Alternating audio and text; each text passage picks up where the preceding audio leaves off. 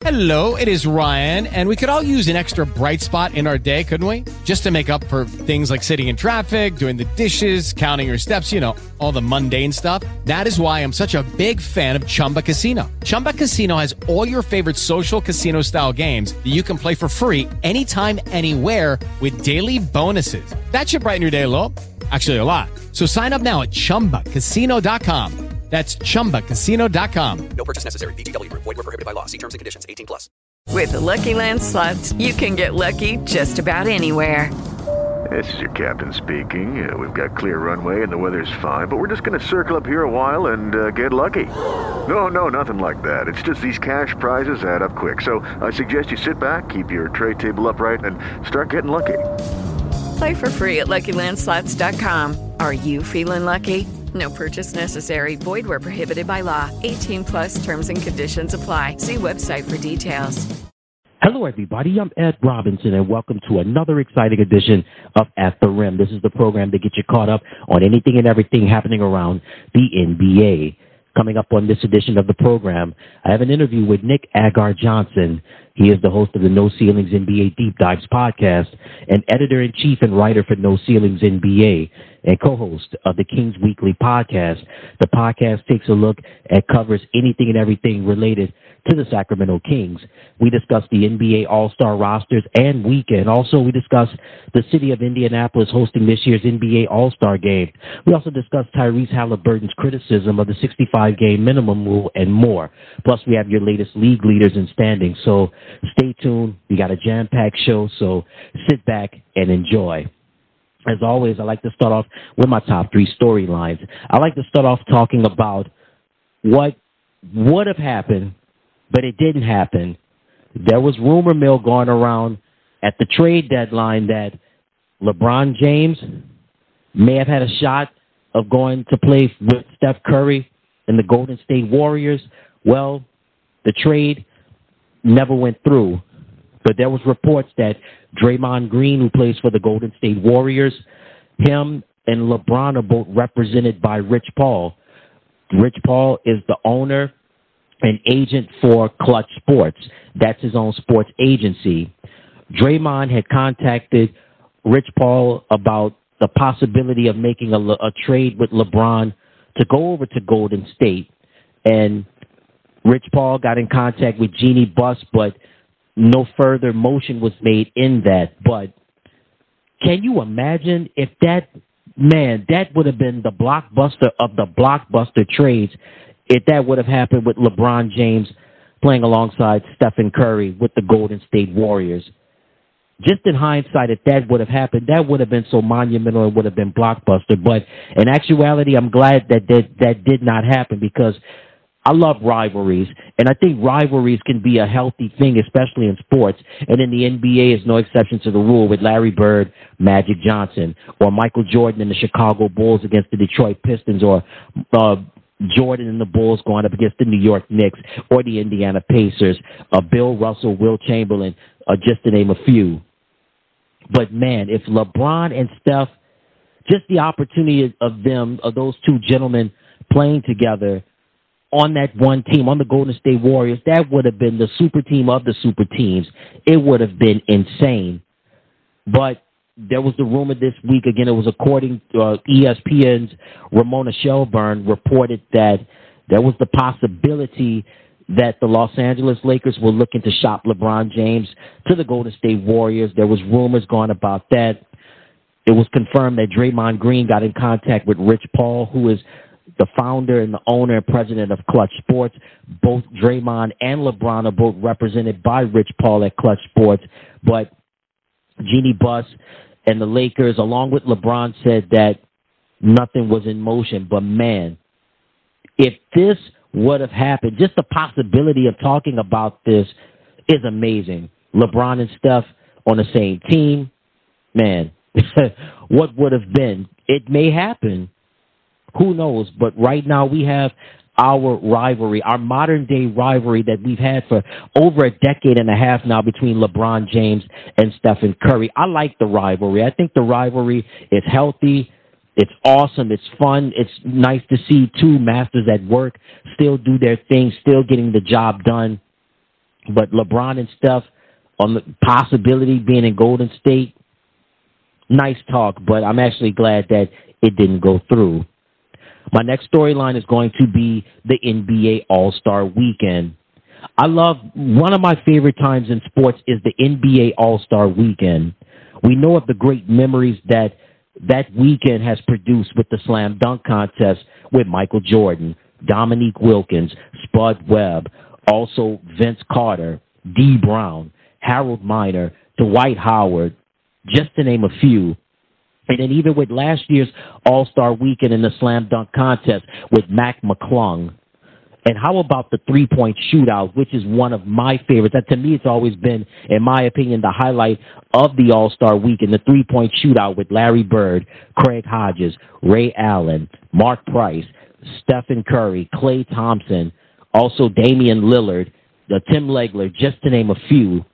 The All Star, the NBA All Star Weekend has always been fun and it's been dynamic. Now the slam dunk contest is starting to get a little revival, starting to get a little resurgence again, but the three point shootout and then with the recent additions of the skills competition or the skills challenge, I should say, the Rising Stars challenge, the All Star weekend is just a lot of fun and it really signifies the start of the second half of the NBA season.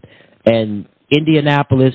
I'll get more into the city of Indianapolis and the state of Indiana coming up a little bit later in the interview with Nick Agar Johnson. But Indianapolis, that city and that state, the state of Indiana, they love their basketball. After all, Indiana is the Hoosier state. It's certainly it's a great city. It's a small market, but it's a market where there's a lot of sports going on with the Daytona 500, the NFL's Indianapolis Colts, and then you have the NBA's Indiana Pacers, and the Pacers are winning right now, so that's a great thing.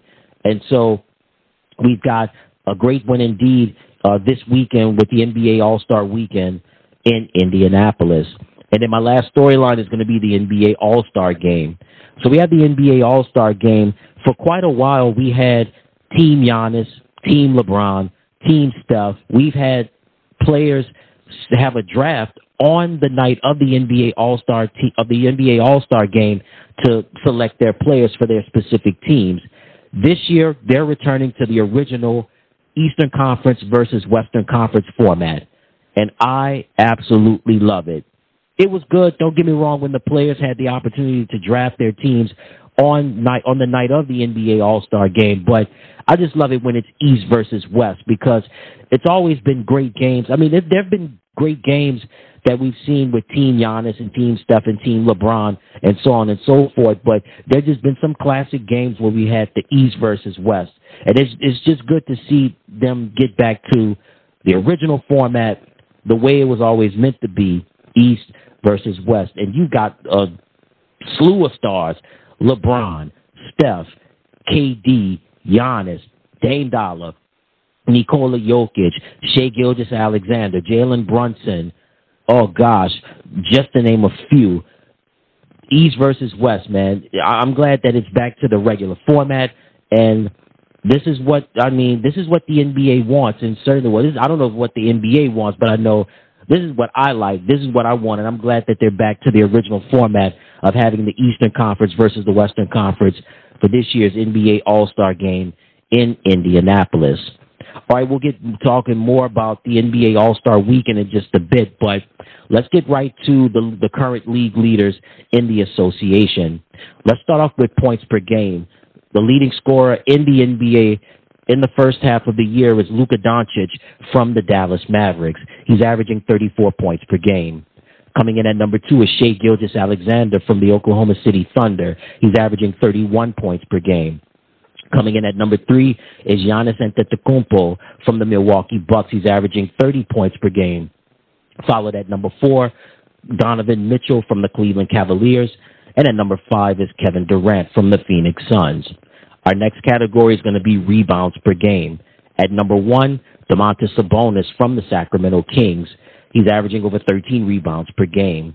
Coming in at number two is Rudy Gobert from the Minnesota Timberwolves followed by Anthony Davis at number three from the Los Angeles Lakers. And then tied for fourth, we have Jalen Duren from the Detroit Pistons and Nikola Jokic from the Denver Nuggets.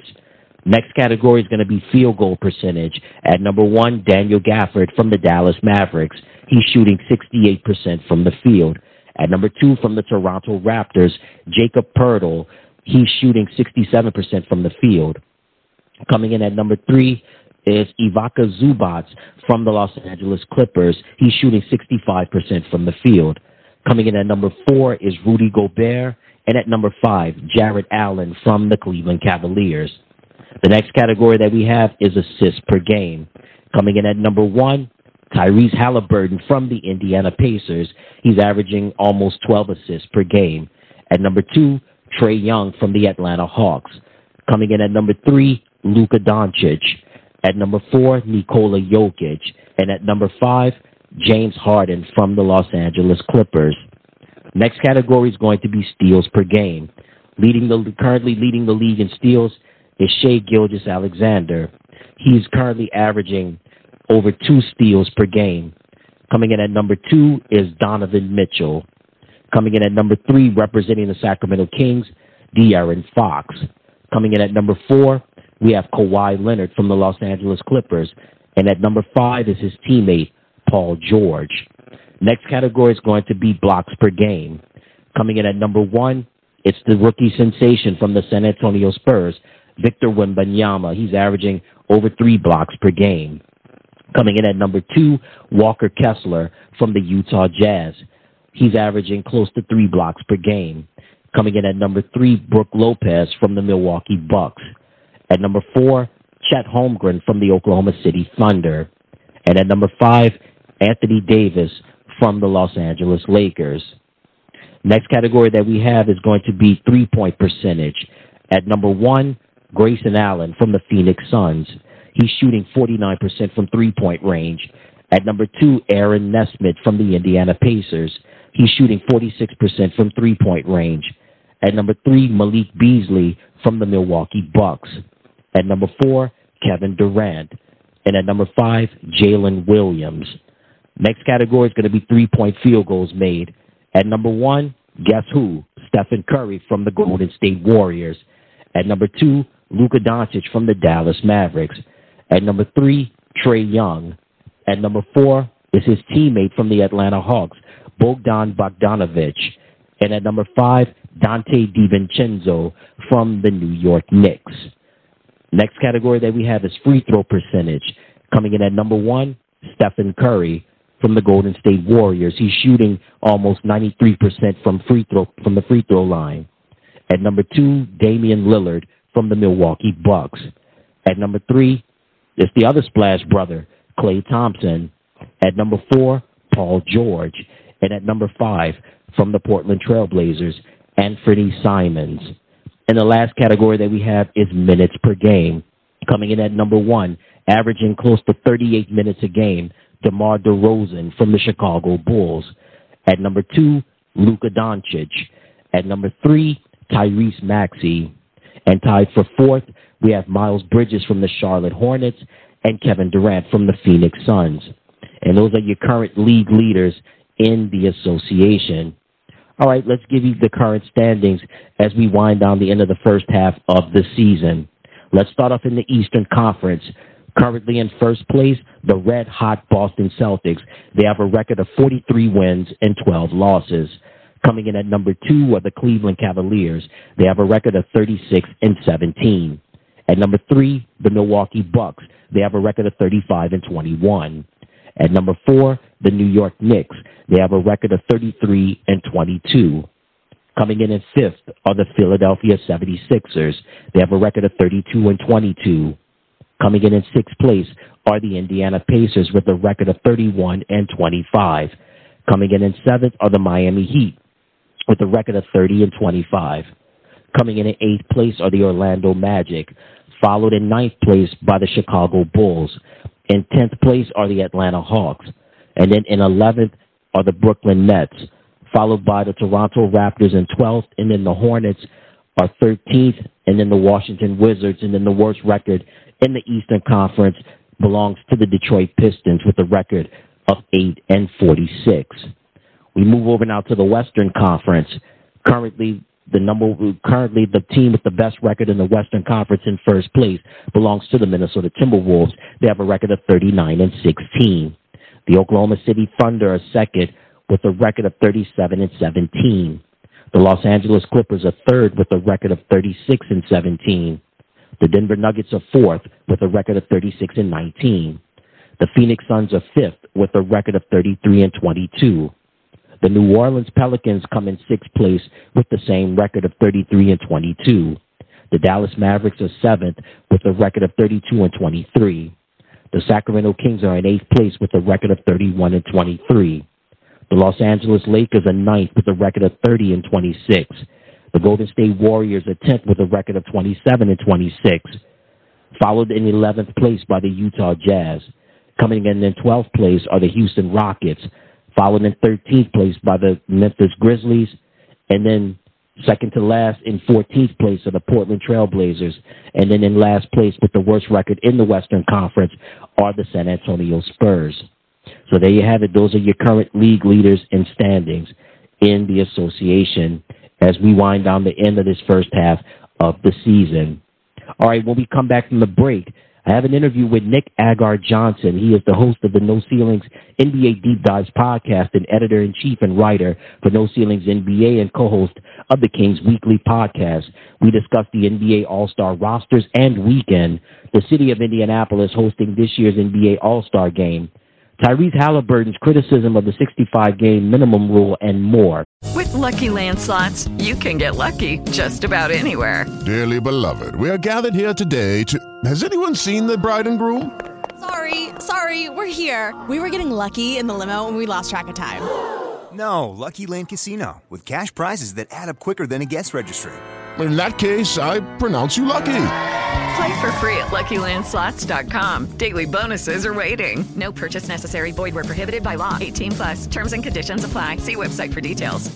Hello, it is Ryan, and we could all use an extra bright spot in our day, couldn't we? Just to make up for things like sitting in traffic, doing the dishes, counting your steps, you know, all the mundane stuff. That is why I'm such a big fan of Chumba Casino. Chumba Casino has all your favorite social casino style games that you can play for free anytime, anywhere with daily bonuses. That should brighten your day a little.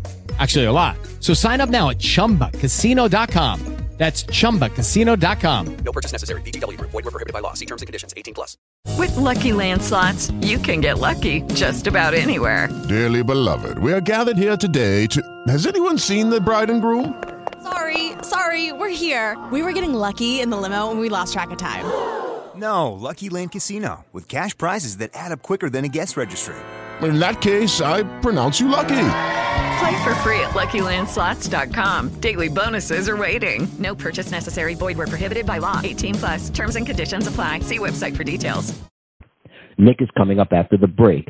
I'm Ed Robinson, and you're listening to At the Rim. Hi, I'm Dr. Ruben Patel with Patient Plus Urgent Care. These days, it can be hard to find the time and money to take care of yourself. We're here to help with our new Urgent Care membership. Starting at $20 a month, the same as your car wash membership, visit any of our locations for that scratchy throat, runny nose, fever, chills, or any injury. Visit patientplusuc.com slash membership for more information. patientplusuc.com slash membership. Hi, I'm Dr. Ruben Patel with Patient Plus Urgent Care. These days, it can be hard to find the time and money to take care of yourself.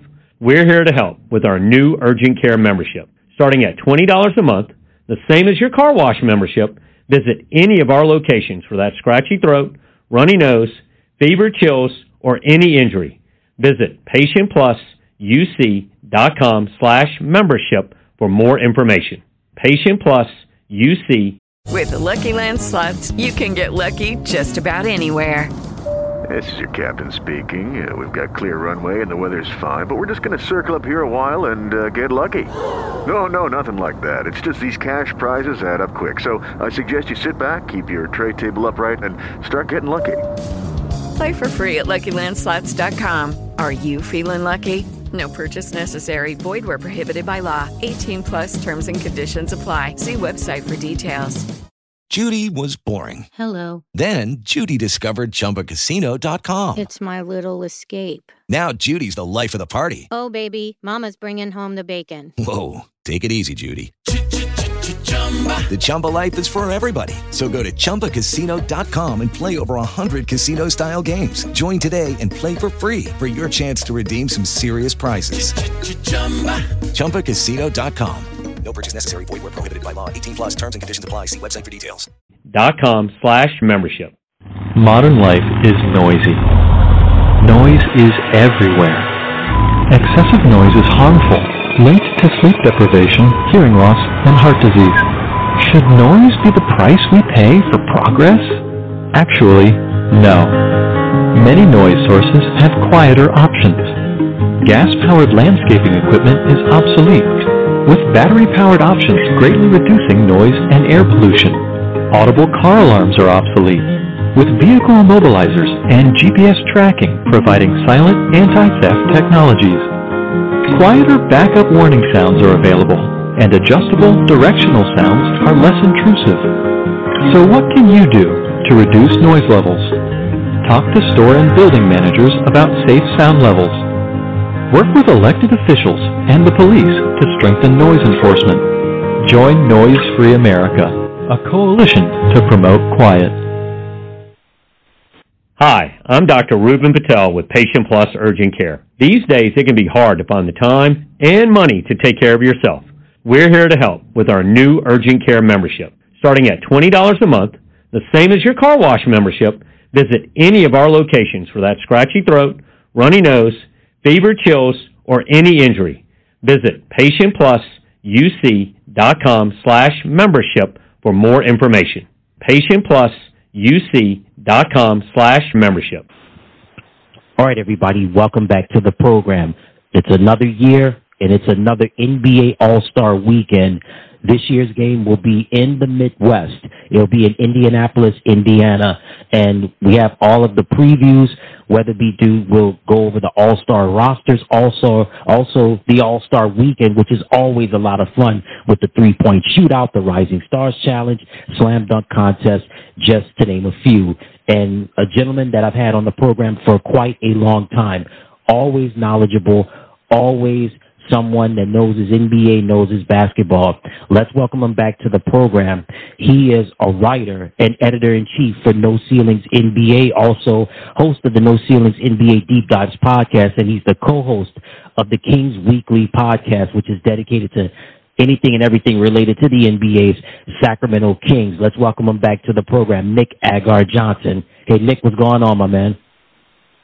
Hey, Ed, thanks so much for having me back. It's another year, another All Star break, and another opportunity to have a great chat with you about the uh, upcoming All Star festivities. So, really happy to be back and happy to get into it with you. Absolutely, Nick. And as always, thank you again for taking time out of your busy schedule to be with us on the program. So, again, it's another NBA All Star weekend, and we've got all of the festivities for this weekend. And the game is taking place this year in Indianapolis. And let's start off with talking about the All Star rosters. Let's start off with the starters in the Eastern Conference and the guards. I want to start off talking about Tyrese Haliburton from the Indiana Pacers. What a first half of the year it's been for Tyrese. Tyrese really had his coming out party in the NBA in-season tournament in Las Vegas back in December. And man, you talk about one of the rising stars in the league. You're familiar with him, Nick. He played for the Sacramento Kings for a few seasons before being traded to the Pacers. But man, this is his second All-Star appearance. Give me your thoughts on Tyrese making the All Star team. I always love to see good things happen for Tyrese Haliburton. As you mentioned, he was a former Sacramento King, and he was an absolute joy to watch with the Kings, and he continues to be an absolute joy to watch with the Pacers. He's got such a fun, sort of infectious style of playmaking, getting everybody else on the team involved. You know, obviously leading the NBA in assists, but you know, as you mentioned, he had sort of a bigger coming out coming out party to the rest of the world with his performance in the in-season tournament, but any Kings fan and any Indiana Pacers fan is very familiar with his game, and it's great to see him starting the All Star game in Indianapolis, of course. But you know, it's an honor that he would have deserved no matter where he was playing in the NBA. If the All Star game were in Cleveland this year, he would still be very much a deserved All Star starter. And you know, again, it's just so much fun to watch him succeed. And, you know, that trade is certainly one that Kings and Pacers fans will keep at the top of their minds for a long time as one that really, in a way, helped out both teams to sort of become the fully realized versions of themselves. So it's always great to see Tyrese succeed as a former Kings fan, and it's great, of course, that he'll be starting in Indiana for this All-Star game, but just so much fun to watch and really always awesome to see him doing well. Absolutely, and uh, kudos to Tyrese. We're going to talk Tyrese again in just a little bit about something that he caused a, little controversy with a statement that he made. We'll get back to Tyrese in just a little bit, but again, congratulations to him on making the All-Star team. This is his second All-Star appearance. Let's talk about somebody else that's going to be in the backcourt with Tyrese, the other guard, Damian Lillard, aka Dame Dollar. So many great seasons with the Portland Trailblazers. This is his first year with the Milwaukee Bucks. Of course, came to Milwaukee from that blockbuster trade in the offseason with Portland. This is going to be his eighth All-Star appearance. Your thoughts on Damian making another All-Star team? I mean, it's not a surprise that Damian Lillard is once again an All-Star starter, you know, because he's doing it in the opposite conference from where people might be used to seeing him doesn't mean that it's a particular surprise that he's an all-star. The Bucks have had a very interesting season overall, but ultimately, I mean, their two lead guys are starting the All-Star game. I'm sure we'll get to Giannis in just a minute, but it's not a surprise. I mean, Dame, you know, it was interesting. He had a bit of a sort of slower start than some maybe would have anticipated in Milwaukee, but he's certainly been putting it together since really that first couple of weeks. And again, not surprised to see him in the All-Star game, but you know, it is nice to see that his game hasn't dropped off at all since he got traded to Milwaukee. And certainly I would expect this to not be anywhere near his last All-Star appearance. All right, rightfully so. And Damian Lillard makes another All-Star appearance. This is his first one as a member of the Milwaukee Bucks. And you mentioned his name, and let's move over to the forwards now. So at the forward position, we have his teammate representing the Milwaukee Bucks, Giannis Antetokounmpo his eighth All-Star appearance. Again, he's at the peak of his powers right now in terms of being one of the best, not just in the NBA, but in all of the world, representing what the world players have to offer, just foreign players, what they have to offer to the NBA. Your thoughts on Giannis making another All-Star team? Giannis is in the middle of yet another spectacular season. I mean, he's on pace to break records with his 30 point a game average and his ridiculous efficiency. I mean, currently shooting 62% from the floor. Just absurd numbers from Giannis. And, you know, it's been very interesting to sort of see, in a way, is the evolution of his game, but really a lot of it is just what has been unlocked for him by Damian Lillard's presence in that, you know, Giannis doesn't necessarily have to be the closer for this team anymore. He can just sort of do what he does best, you know, not really have to force any shots like he had to when he didn't have the help of Damian Lillard alongside him. And again, just a ridiculously efficient season from Giannis. As you mentioned, you know, still at the peak of his powers and, you know, maybe not winning back-to-back MVPs right now like he was a few years ago, but none of that is due to anything on his end. You know, it's just him sort of continuing to be in a league with a lot of incredible stars around him. But the incredible efficiency that Giannis has put together this season is truly something to behold, genuinely record-breaking. And you know, with Giannis and the Bucks, again, it's been a very sort of rocky bit of the season since Doc Rivers became the head coach. And, you know, the situation with Adrian Griffin being fired 53 games into his first season as coach is certainly a bit of a surprise as, you know, someone who's a bit of an outsider in terms of the Bucks front office and those sorts of dealings. But again, Giannis has been the calm throughout the storm that has been this Buck season and him continuing to average 30 points a game, but increasing his efficiency even further when he was already, you know, one of the league's most efficient players, it's it's something to behold. And you know, Giannis at the peak of his powers is always an incredible watch, and hopefully he'll remain at this kind of level for a long time to come. Absolutely, and his story just going from Greece, coming over to America, and landing in Milwaukee is just amazing. And since he's been in America, been with the Milwaukee Bucks, he's had a great career, and I think the best is yet to come for Giannis Antetokounmpo making another All-Star appearance. This is his eighth All-Star selection. The other forward, one of my favorites in the league, Jayson Tatum, representing the Boston Celtics. This is going to be his fifth All-Star appearance. Jayson just continues to get better year in and year out. Talent, I mean, just phenomenal. Boston, they know how to pick their talent. Give me your thoughts on Jayson making another All Star team. Yes, Boston definitely knows how to pick their talent. I mean, they're 43 and 12 right now for a reason, and the biggest of those reasons continues to be Jayson Tatum. I mean, he's someone who, you know, we've seen as sort of one of the stars of the league for quite a long time now, but you know, it is almost difficult to remember just how good he was, how quickly, and he's certainly someone who I learned a lot from as sort of a draft evaluator about, you know, the kinds of things that are most important in evaluating players. I was not anywhere near as high on Jayson Tatum as I should have been coming out of the draft, and I'd like to think that I've learned from that, but I mean, from day one in the league, you know, competing for a Rookie of the Year award with the Celtics in year one, you know, making conference finals, being an All-Star in year three, being an All NBA player in year three, making the All NBA first team each of the last two years, you know, earning MVP votes down ballot, but increasingly working his way up that MVP ballot as his career goes along. This Celtics team has been an absolute juggernaut this season, and again, Jayson Tatum is really the the leader of that team, you know, both in terms of sort of his talent, but you know, also the way that he's continued to up his game, you know, continue to get better as a playmaker over the course of his career. That's been a really great development to see from him. And, you know, yet again, another very much deserved all-star selection from Jayson Tatum. And again, you know, someone who is going to be starting in these all-star games for quite a while to come. Absolutely. And the best is going to get better. Jayson Tatum just turned 25, so he is definitely, I don't think he's even hit his prime yet, and certainly the best is definitely yet to come for Jayson Tatum from the Boston Celtics, making his fifth All-Star appearance.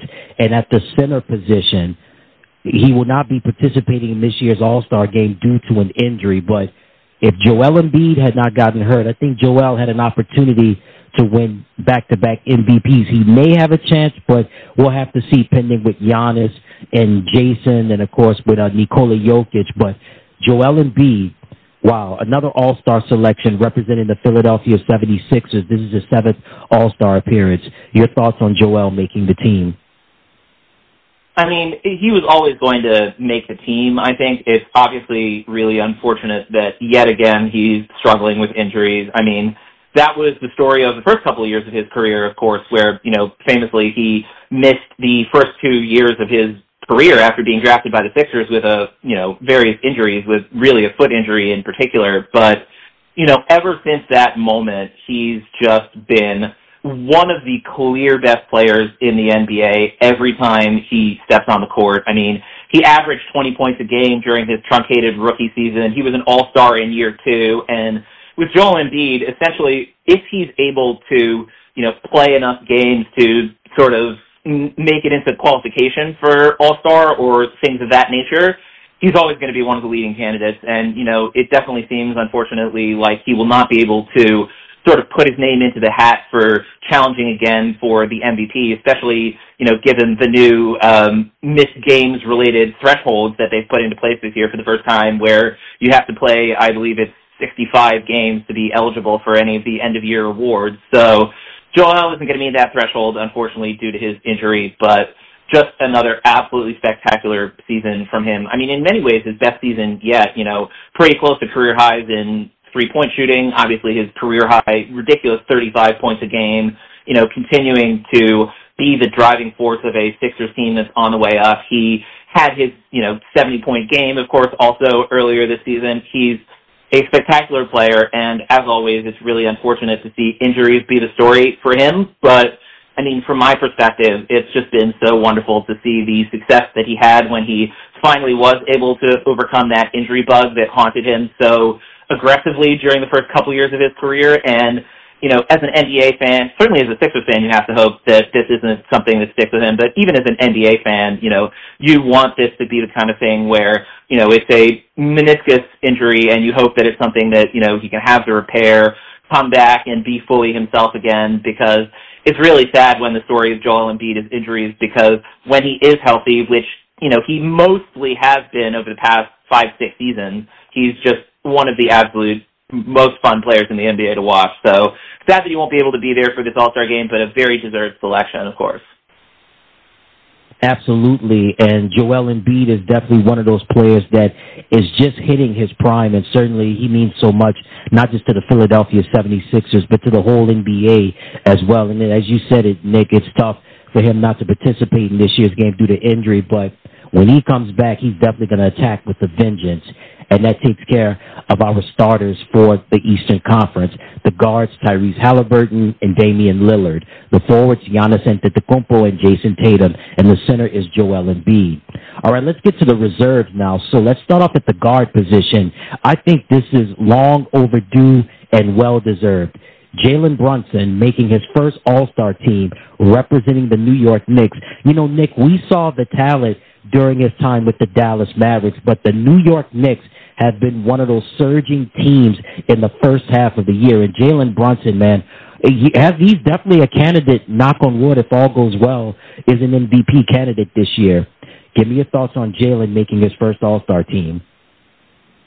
Man, his breakout with the Knicks has been truly spectacular to watch. And, you know, as you mentioned, he's someone who has been a, you know, rising star in the league for quite a while now. I mean, you know, going from being a second round pick to cementing himself with the Dallas Mavericks almost immediately. I mean, starting more than half his games his rookie year, you know, having a really solid, you know, six man contending season in year three in Dallas. And since he's been traded to the Knicks, he has really just taken the reins of that team. And, you know, having grown up in New York, I know it's a city that loves its point guards and that loves its, you know, tough, gritty, hard-nosed players, and that is Jalen Brunson to a T. And I mean, he was spectacular for the Knicks in the playoffs last season, and he's really continued to bring that over into this year. And you know, last year he was sort of on you know, very close, but didn't quite make the All Star game. This year he was a no doubt selection for the Knicks. Just having a spectacular year. I mean, just under 28 points a game on really efficient 48, 41, 84 shooting splits. You know, continuing to move the ball around. You know, him and Julius Randle doing a lot of the playmaking for this New York Knicks squad. And man, it's it's very clear that you know it's a city that loves New York is a city that loves Jalen Brunson, and you know he's someone who has come in, cemented himself almost immediately as essentially the point guard that the Knicks have been looking for since Jeremy Lin had his Lin Sanity breakout. I mean, other than that, it's been a rocky road for Knicks point guards, and Jalen Brunson has almost made that a thing of the past essentially immediately. And I highly doubt, especially if he continues to, you know, be the lead guy for the Knicks, I highly doubt that this is his last All Star selection. I highly doubt that too, Nick, and certainly well deserving. As you mentioned about New York, they love their basketball and they love that gritty, tough play, and they love their point guards. And certainly Jalen Brunson is certainly one of those people responsible for the resurgence of the New York Knicks in the first half of the year. And again, Jalen Brunson makes his first All-Star team make as a member of the New York Knicks. Let's stay with the guards for a moment and making his first All-Star team representing the Philadelphia 76ers, Tyrese Maxey.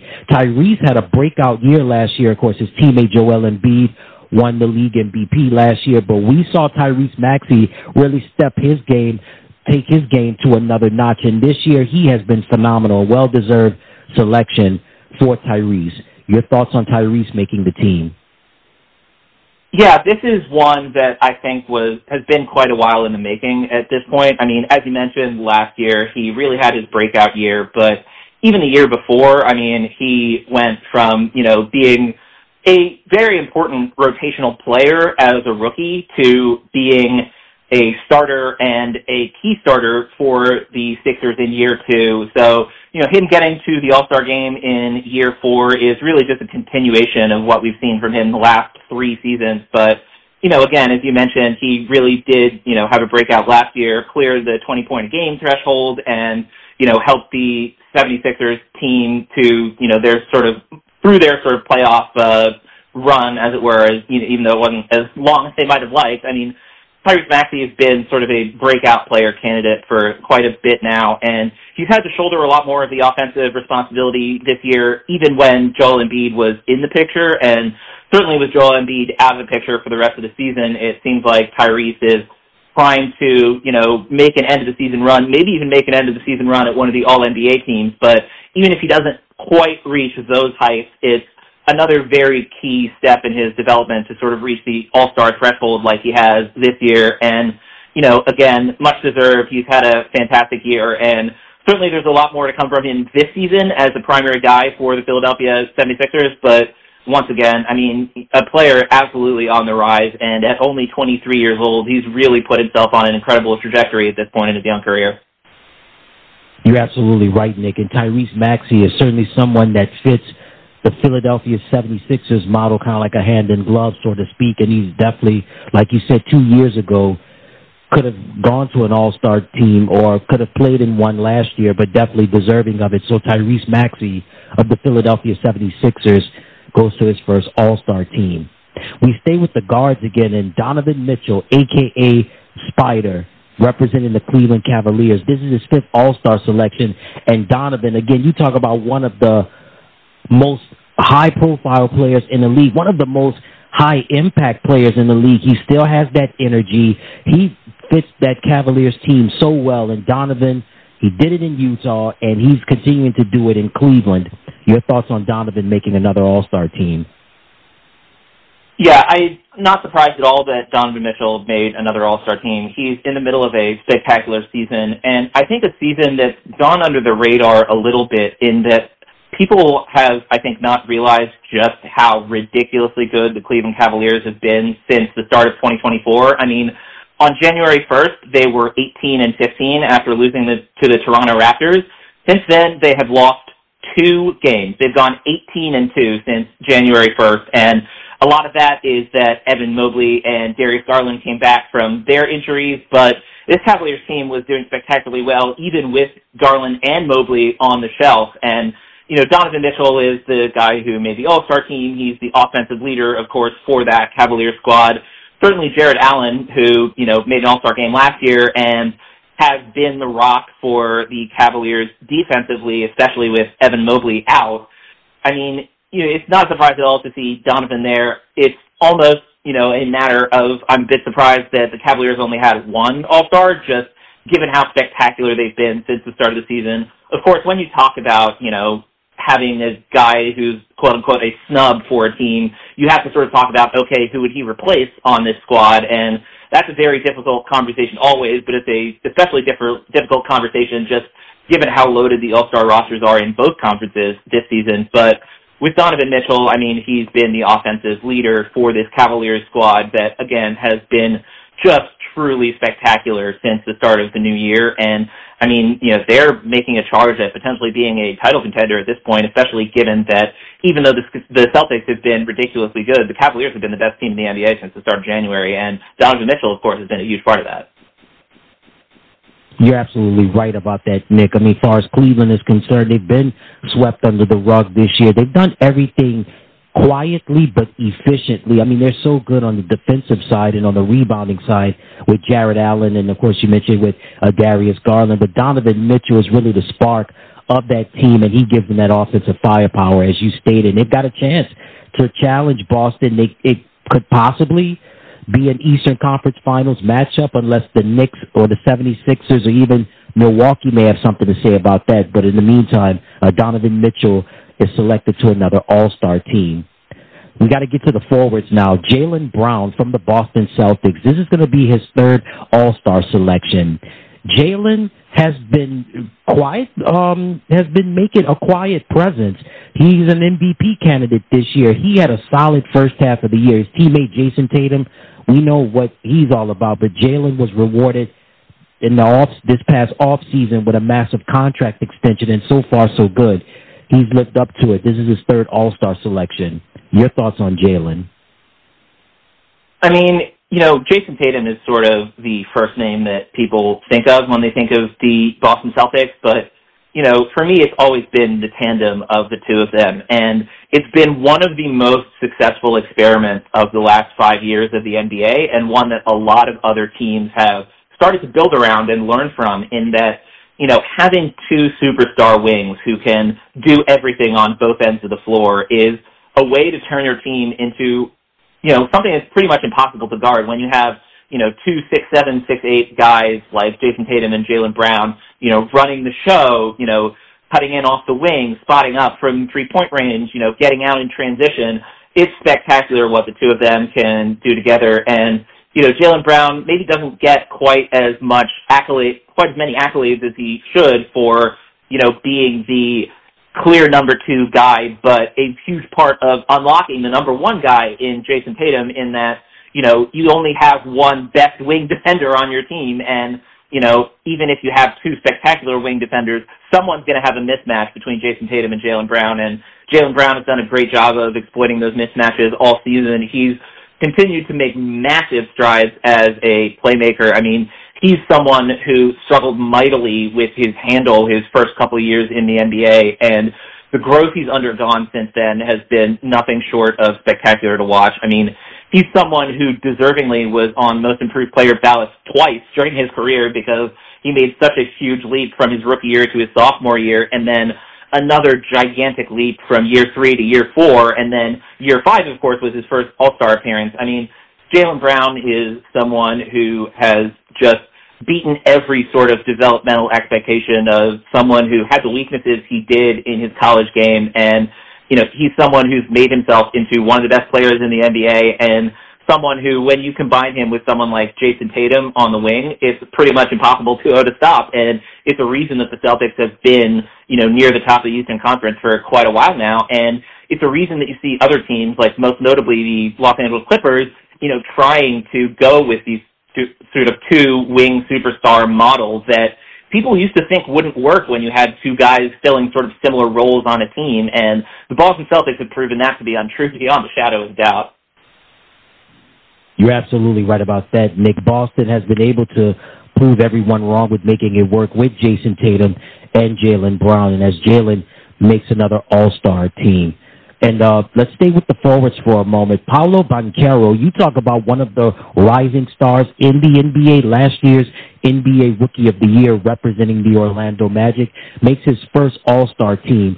Orlando has been a, a quiet surprise in the first half of the year. A lot of young talent on that team, and it's being represented by Paolo. Give me your thoughts on him making his first All-Star team.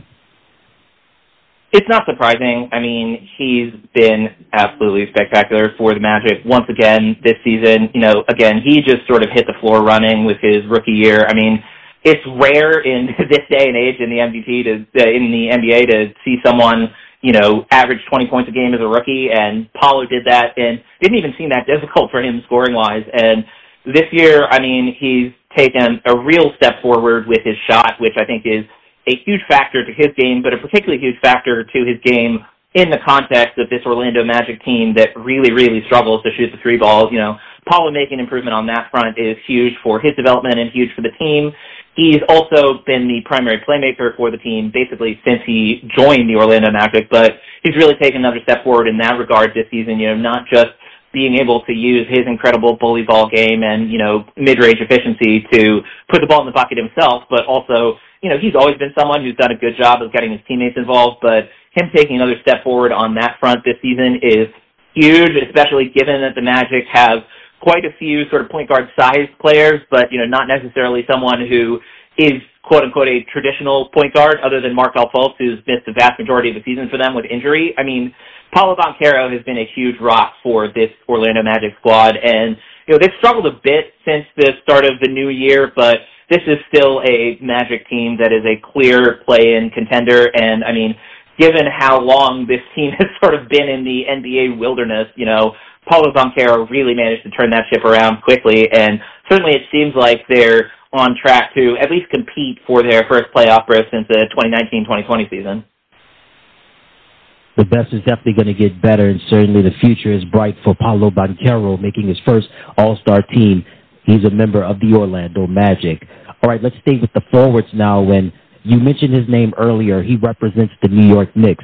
Julius Randle. Unfortunately, he will not be playing in this year's All Star game due to injury, but Julius is making his third All Star appearance. And before the injury, him and Jalen Brunson, wow, you talk about a one two punch in New York with the resurgence of the Knicks, Julius Randle you talk about one of the best big men in the league that can shoot the long range jumper, can knock down the three pointers.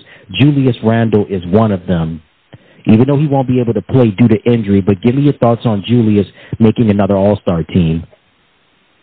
It's interesting. I mean, Julius, particularly two years ago when he really struggled, you know, lost a lot of, I think, momentum is the right word within the Knicks fandom. I mean, you know, again, the New York fans, you know, and I say this as someone who's born and raised there, are very passionate about their basketball. Also, very passionate when players don't sort of live up to the standards that Knicks fans might have for them. And Julius got a lot of flack for the 2021-22 season when he really struggled with his shot, you know, was not at his best efficiency-wise, and the Knicks sort of struggled in tandem with that. He's right. He righted the ship last year, you know, made an All-NBA team, made an All-Star appearance, and has sort of continued down that road this year. The two-man game between him and Jalen Brunson is always a joy to watch, and you know, again, as you mentioned, this Knicks squad is really transformed by Jalen Brunson, but a lot of credit has to go to Julius Randle, who was sort of, you know, the first pillar of the new version of the New York Knicks. And,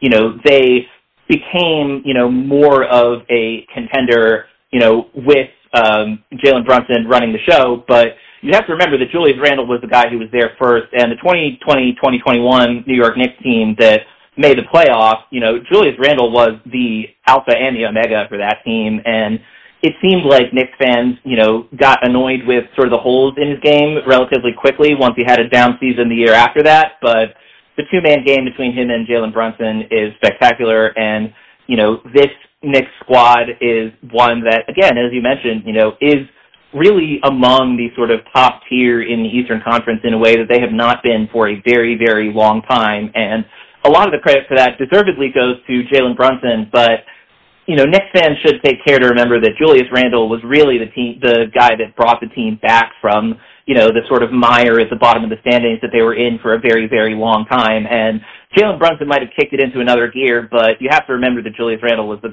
the guy who was the pillar there first.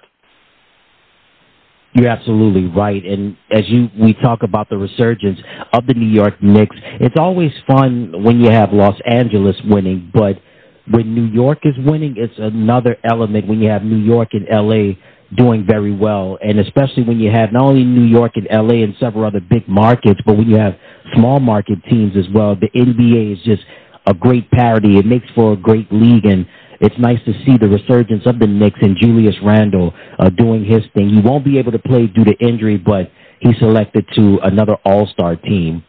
Let's talk about our center now, Bam Adebayo, representing the Miami Heat. This is his third All-Star appearance. We know Bam for basically doing the dirty work for Miami, getting the points in the paint, defense, rebounding. That's what you get out of Bam. And he's been one of the shining stars on the defensive and the rebounding side in the league. Your thoughts on Bam making another All Star team? This has been a very odd season for the Miami Heat, but the one real constant that they've had through all the sort of weirdness of this season has been Bam Adebayo in the middle. And I mean, you mentioned it, you know, he does all the dirty work for this Heat team. He's, you know, a 20 and 10 guy, but also someone who does a huge share of the playmaking for this Heat squad. I mean, you know, running actions with Bam Adebayo at the top of the key, you know, sort of high-low actions, you know, Bam passing out of the post. He's someone who is a huge cog in keeping the Heat offense running. And you know, again, it's the kind of thing where given just how much of the dirty work he does on both ends of the floor, you almost don't expect him to be a 20 point a game scorer, but he can get his, you know, around the basket as well. And again, this has been a very odd sort of up and down season for the Miami Heat. They've really had two sort of constants, one of whom I know we're going to talk about in another section later, but Bam Adebayo has been the rock for this Heat team for quite a while now, and he's once again been that this season. You know, they've been a team that has forged their identity on the defensive end of the floor for a long time now, and Bam Adebayo is the leader of that Miami Heat defense. So not a surprise at all to see him in another All-Star game. Very well-deserved selection from Bam Adebayo. Absolutely, and Bam was definitely a force falling short in last year's NBA Finals to the Denver Nuggets, but Bam has definitely made his presence felt in the first half of the year as he makes another All-Star team. All right, let's get to the guard, back to our guards now, and Trae Young aka Ice Trae. I mean, what can you say about Trae, one of the, the top shooters in the league representing the Atlanta Hawks? This is his third All Star appearance, and again, he's replacing Joel Embiid in this year's All Star game. Give me your thoughts on Trae making another All Star team.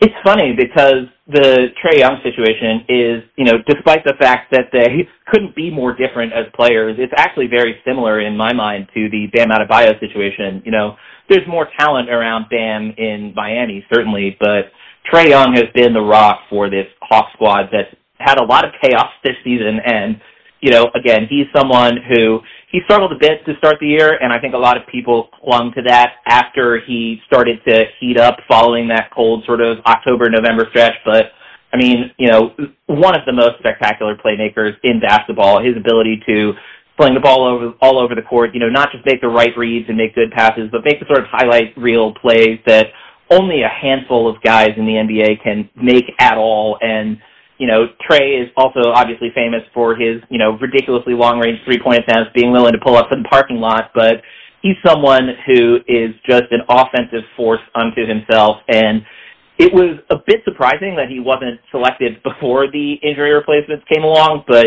he was clearly going to be one of the injury replacements once it got down to that point in the sort of situation with the all-star rosters and, you know, very well deserved selection for a team that you know, is currently in a play-in spot, and without Trae Young, would be very near the top of the lottery given just how much chaos there is on the rest of the roster. Trae Young has done a spectacular job to hold it together to the degree that he has. I mean, again, you know, this is a situation that without Trae Young, they might be, you know, competing with the Detroits and Washingtons and Charlottes and San Antonios of the world for teams at the bottom of the NBA standings. Instead, they're still clinging to a play-in contention spot almost exclusively due to Trae Young's spectacular play this year.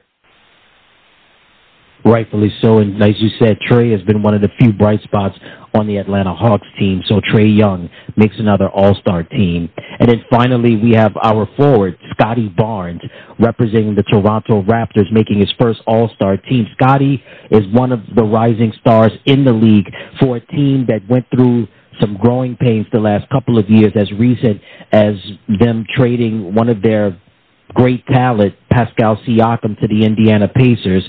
So Toronto, the last couple of years, they've gone through grow, growing pains, trading their top players with um, losing Fred Van VanVleet the free agency. He's with the Houston Rockets. And then with Siakam being traded to the Indiana Pacers, Marc Gasol retires. So this is a team that's definitely been in transition the last couple of years. But Scottie Barnes, one of the few consistency consistent players for the Raptors. Give me your thoughts on Scottie making the team. He's replacing uh, Julius Randle. Scottie Barnes is someone who is living proof of one of the biggest adages of NBA draft coverage, which is development isn't linear. And Scottie Barnes, you know, in a way had a sort of come from behind Rookie of the Year award victory when, you know, Evan Mobley was sort of the lead guy in the Rookie of the Year clubhouse for the vast majority of the season until Scottie Barnes had a red hot March and April. And then, you know, his sophomore season in the NBA, he essentially just did everything he did his rookie year except slightly worse. I mean, his assist numbers took a step forward, but, you know, really other than just pure assist numbers, he you know, had appeared to sort of be stuck in place after his, you know, Rookie of the Year award victory. And this year, you know, year three, he has taken a massive step forward, which, you know, is encouraging for any young player, obviously, but particularly encouraging given that you know, he hadn't quite appeared to make a dramatic step forward in year two. And, you know, that's why it's important to emphasize that development isn't linear. I mean,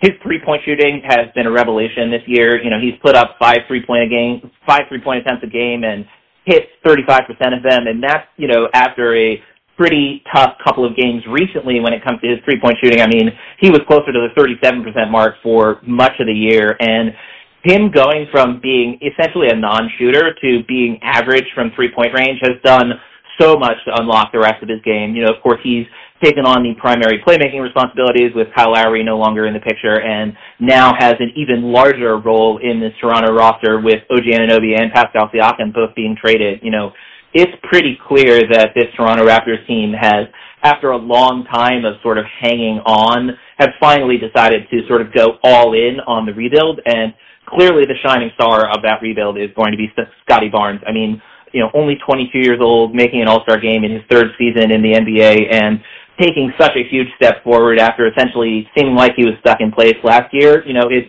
proof that development isn't linear, but also it's proof that, you know, Scottie Barnes has put in the work to, you know, be someone who didn't just sort of, you know, win Rookie of the Year and sit on his laurels. He's made huge strides forward in his game this year, and it's been a lost year for the Toronto Raptors, and certainly it seems like they're going to be in a rebuilding phase for at least the next couple of years. But they do have the rock, they do have the anchor of that rebuild, and that is Scottie Barnes, and he'll continue to improve certainly for years to come rightfully so, Toronto's getting younger. And you're right, Nick, they're going to continue to rebuild. And certainly, um, Scottie Barnes is really at the helm and is going to be the anchor of that team as he's selected to his first All Star team. And we have our head coach of the Eastern Conference representing the Milwaukee Bucks, Doc Rivers. What an interesting year it's been for him.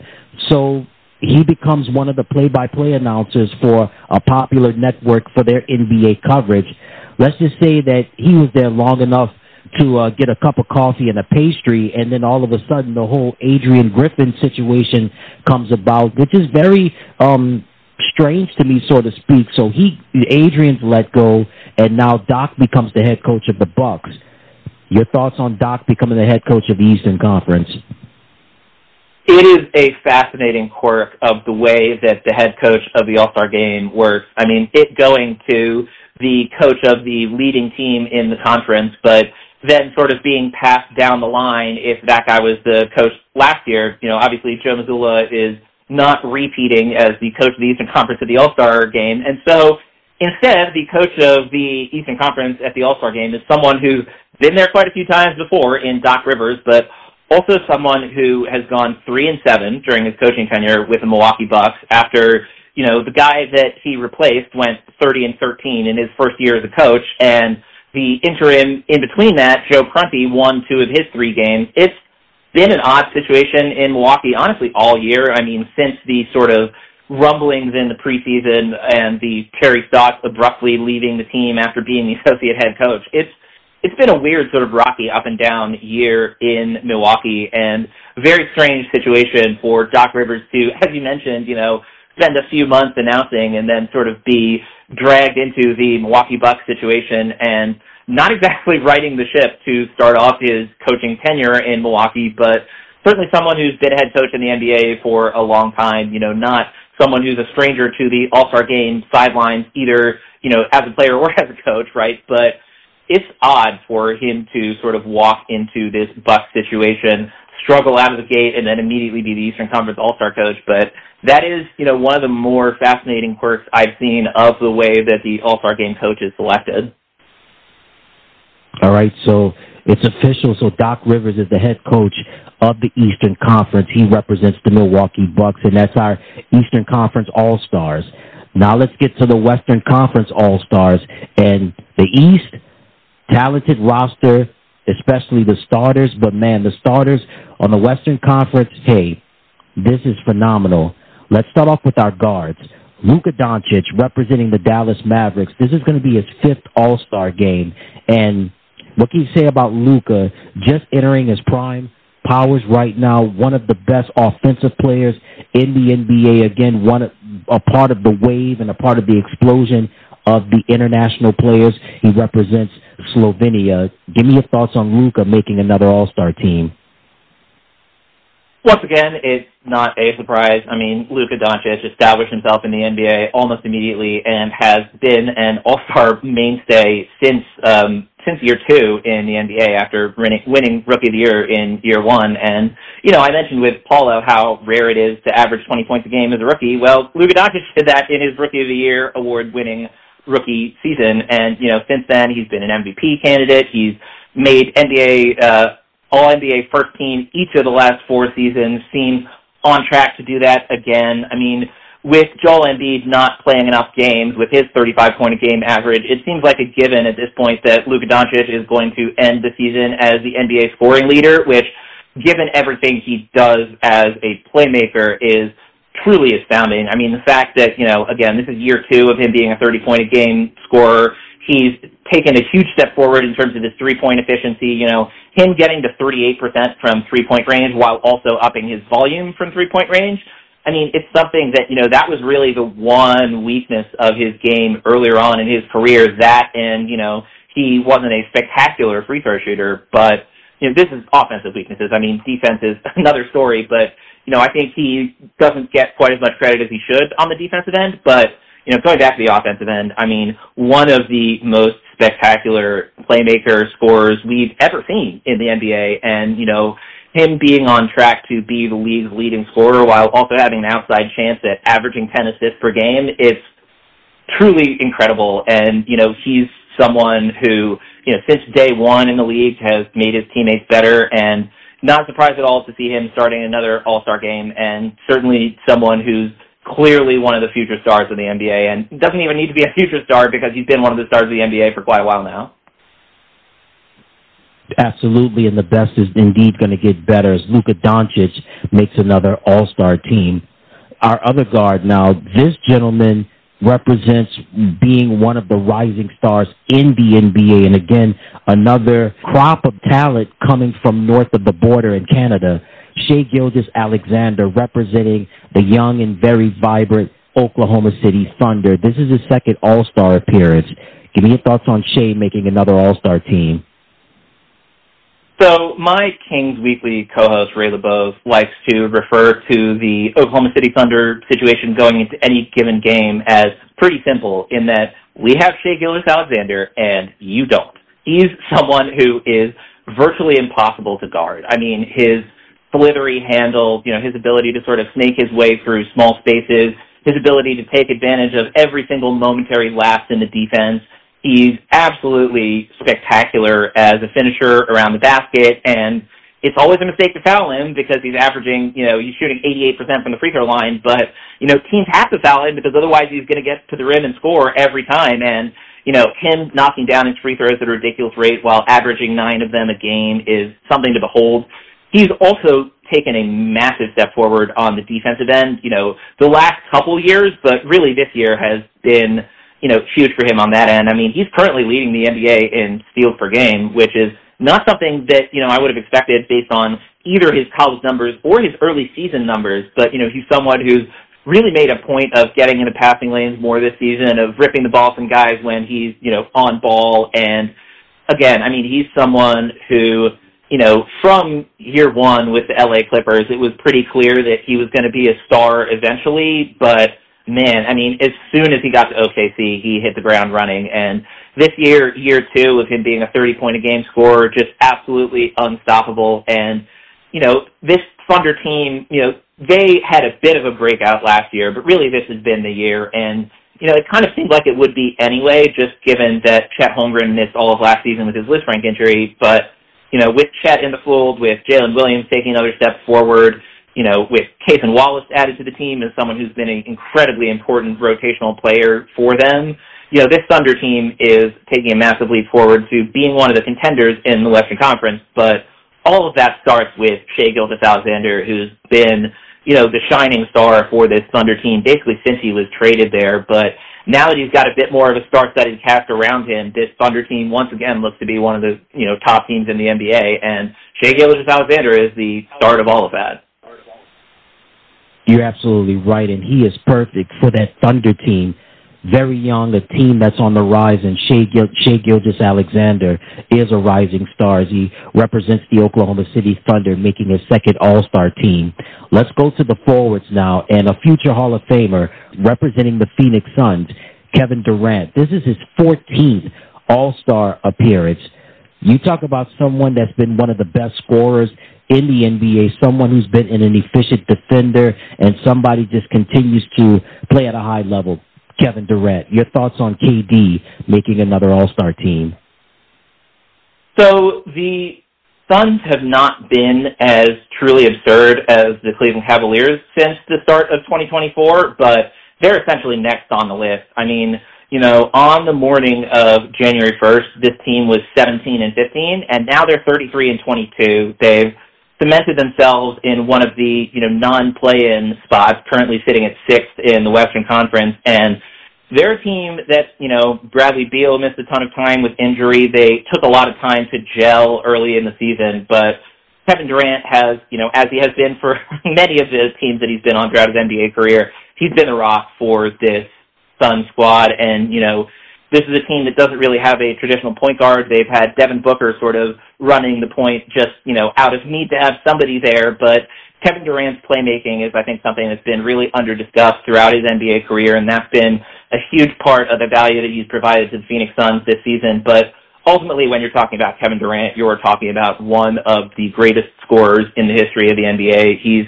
continued to be truly absurdly efficient. You know, 54, 44, 87 shooting splits. It's unheard of, especially for someone averaging 28 points a game. And, you know, again, with Kevin Durant, he's someone who, you know, at age 35, it's one of those things where you have to wonder how much longer he's going to be at this level. But, you know, as we've seen from him and as we've seen from LeBron, when you're a, you know, wing slash forward with that kind of size who can, you know, score in so many different ways, the aging curve for you is a lot slower than it is for some of the other players in the league. And, you know, injuries always a factor, of course. And, you know, KD is someone who's actually come back from multiple injuries and still been, you know, at or near the top of the NBA game. So hopefully we continue to see this version of Kevin Durant for a long time to come. I mean, NBA history would tell us that, you know, maybe he's only got a few more in him, but the last few years of NBA history tells us that you know, some of the elite of the elite can really hang around at the top tier of the NBA for a long time, and Kevin Durant has already proven that, and hopefully he'll continue to prove that for years to come. I hope so too. KD's been one of the best players in the NBA, and he just continues to, you know, continue to play at a high level. And speaking of continuing to play at a high level, it is 20th All Star selection at the forward position LeBron James from the Los Angeles Lakers. We talked about Kevin Durant continuing to play at a high level, but LeBron year in and year out just continues to deliver representing the Los Angeles Lakers. Again, this is his 20th All-Star selection. Your thoughts on LeBron? It's getting difficult to find anything to say about LeBron that hasn't been said before, but you know, I'll do my best here. I mean, again, the you know, in contention for the best player of all time, you know, certainly in anybody's top three when you talk about the best players in the history of the NBA. You know, he broke Kareem Abdul-Jabbar's scoring record last season. He's about 300 points away from passing Hall of Famer Oscar Schmidt of Brazil for most points scored by any professional in any context. And Oscar Schmidt played professionally from 18 to 45. So, you know, LeBron's got a few years to go in terms of matching Oscar Schmidt's longevity and you know actual playing time on the court, but every scoring record that you can possibly think of, LeBron James has at this point, and you know he's also someone who you know already has 10,000 assists, uh, 10,000 rebounds. You know he's broken so many records at this point, and you know people have been wondering when the end of LeBron James as one of the best players in the NBA would be. Basically, you know since his second stint in Cleveland. It's been, and even before that, you know, honestly, of like when is when is LeBron James going to stop being LeBron James? When is LeBron James going to stop being LeBron James? And the answer continues to be not yet. Got got to keep waiting for it. And you know, it's funny because this year is his lowest points per game average since his rookie year. He's still averaging 25 points a game. Uh, you know, just under eight assists, just over seven rebounds a game. He's shooting his best three point percentage since his you know, third year in Miami, you know, he's close to eclipsing 40% from three-point range for the second time in his career, you know, continuing to evolve his game as he goes along. I mean, he's someone who, you know, early on in his career, one of the knocks against him was that he just relied on his athleticism so much. Then he developed such a spectacular post game in Miami and, you know, now he's continued to work on his jump shot to the point where that's, you know, a real weapon for him as well. It's again, it's hard to say things about LeBron James that haven't been said, you know, many, many, many, many times before. But as long as he continues to be one of the best players in the NBA and continues to cement his case for best player of all time, you know, again, even if you don't think of him as the best player of all time, he's certainly someone who you have to think about in at or near the top of your list. And him continuing to be just as dominant as he's been for yet another season, it's a joy to watch, and it's one of those questions that makes you think you know, man, Father Time would tell us that at some point LeBron James has to stop being LeBron James, but hard to find any evidence of it yet. You're right about that, and I, always say the best continues to get better. Well, the best continues to get better. We definitely have to enjoy a master at work in LeBron James because we don't know how many years we're going to have this, but he continues to push the envelope, and I don't think LeBron is done anytime soon by any stretch of the imagination. And so this is his 20th All-Star selection, LeBron James representing the Los Angeles Lakers. And at the center position, representing the Denver Nuggets, Nikola Jokic, last year's NBA Finals MVP with the Denver Nuggets, also a two-time league MVP. This is his sixth All-Star selection. The Joker doing what he does best, right? I mean, again, another crop, another uh, just a wave of talent, the international players representing Serbia. Your thoughts on Nikola making another All-Star team? Again, not a surprising selection at all. I mean, Nikola Jokic has been you know, honestly the best player in basketball over the last, you know, really three and a half seasons. And, you know, granted, he fell just short of winning his third consecutive regular season MVP last year, but I think he's perfectly happy with that finals MVP instead. I mean, you know, he's someone who has been, you know, one of the, I mean, he's one of the best passers we've ever seen at any position. Certainly, I think at this point he's cemented himself pretty much indisputably as the best passing big man we've ever seen. And I mean, he just continues to turn the game on its head, and he just continues to be someone who's remarkably impossible to guard, you know, given his sort of physical attributes, but his ability to play the game at a speed that nobody else can find a way to match, his ability to throw guys off his rhythm, his ability to create something out of nothing, whether that is you know, for his own offense or creating something out of nothing for his teammates. Again, he's just so much fun to watch. He's been one of, if not the best players in the NBA for the past, you know, four seasons now. And him being an all-star starter yet again is not a surprise. I fully expect him to be in the running for MVP at the end of the season. He might even be a leader in the clubhouse at this point, although certainly, you know, Jayson Tatum should get some credit in that race. And, of course, Shai Gilgeous-Alexander and Luka Doncic, too, who we've already talked about. But, you know, the idea with Nikola Jokic is just that he's someone who makes the game look different for everybody around him. And almost always when that happens, it's him creating an advantage for his team that you wouldn't expect. I mean, he's also, you know, really taken huge steps forward as a defender since early on in his career. You know, he's never going to be an all defensive team guy, but his ability to, you know, play the passing lanes incredibly well, to use the strengths that he does have on defense, namely his massive size, to you know at least be a deterrent around the basket. He's again, you know, one of the best players in the NBA. Very unsurprising that he's made yet another All Star appearance, and certainly he'll be one of the top candidates for what would be his third MVP award at the end of this season. Nikola Jokic, man, what a player that he is. He represents the Denver Nuggets, making his sixth All Star team. All right, let's move over now to the reserves. And with the guards, Devin Booker representing the Phoenix Suns. This is his fourth All Star appearance. Him and KD, they're a great combination so far. Devin, one of the best shooters in the league, doing what he does best. And again, just a, a typical Devin Booker type year, racking up points, three point percentage, field goal percentage, any everything you would ask out of him. Your thoughts on Devin making another All Star team?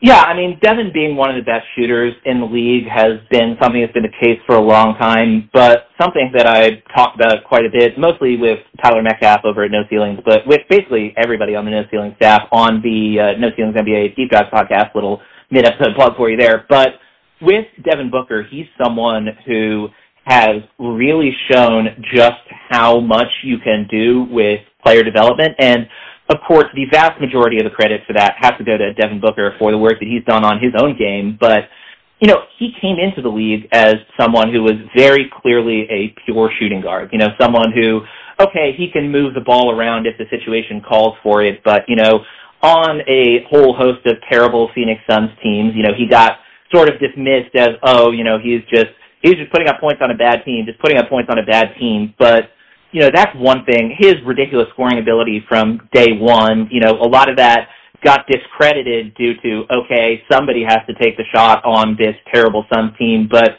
what he didn't get enough credit for, and what I think is the most impressive part of Devin Booker's development, is you know again he went from a mostly off-ball scorer type of player to someone who could do a lot with the ball in his hands as a playmaker. And I mean, the fact that he's been the starting point guard essentially for the Phoenix Suns all year this year is a testament to the incredible amount of work that he's put in over the course of his now nine year NBA career. And, you know, him going from, again, being an off ball scorer type to slowly over the course of the first, you know, four or five years of his career, morphing into someone you'd trust as a playmaker with the ball in his hands.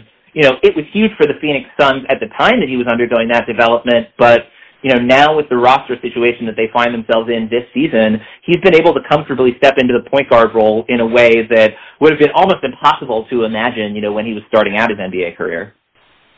Indeed, he is a pure shooting guard, Nick, and he earns another All-Star selection, Devin Booker from the Phoenix Suns. Let's stay with the guards, and we talked about LeBron James being a master at work.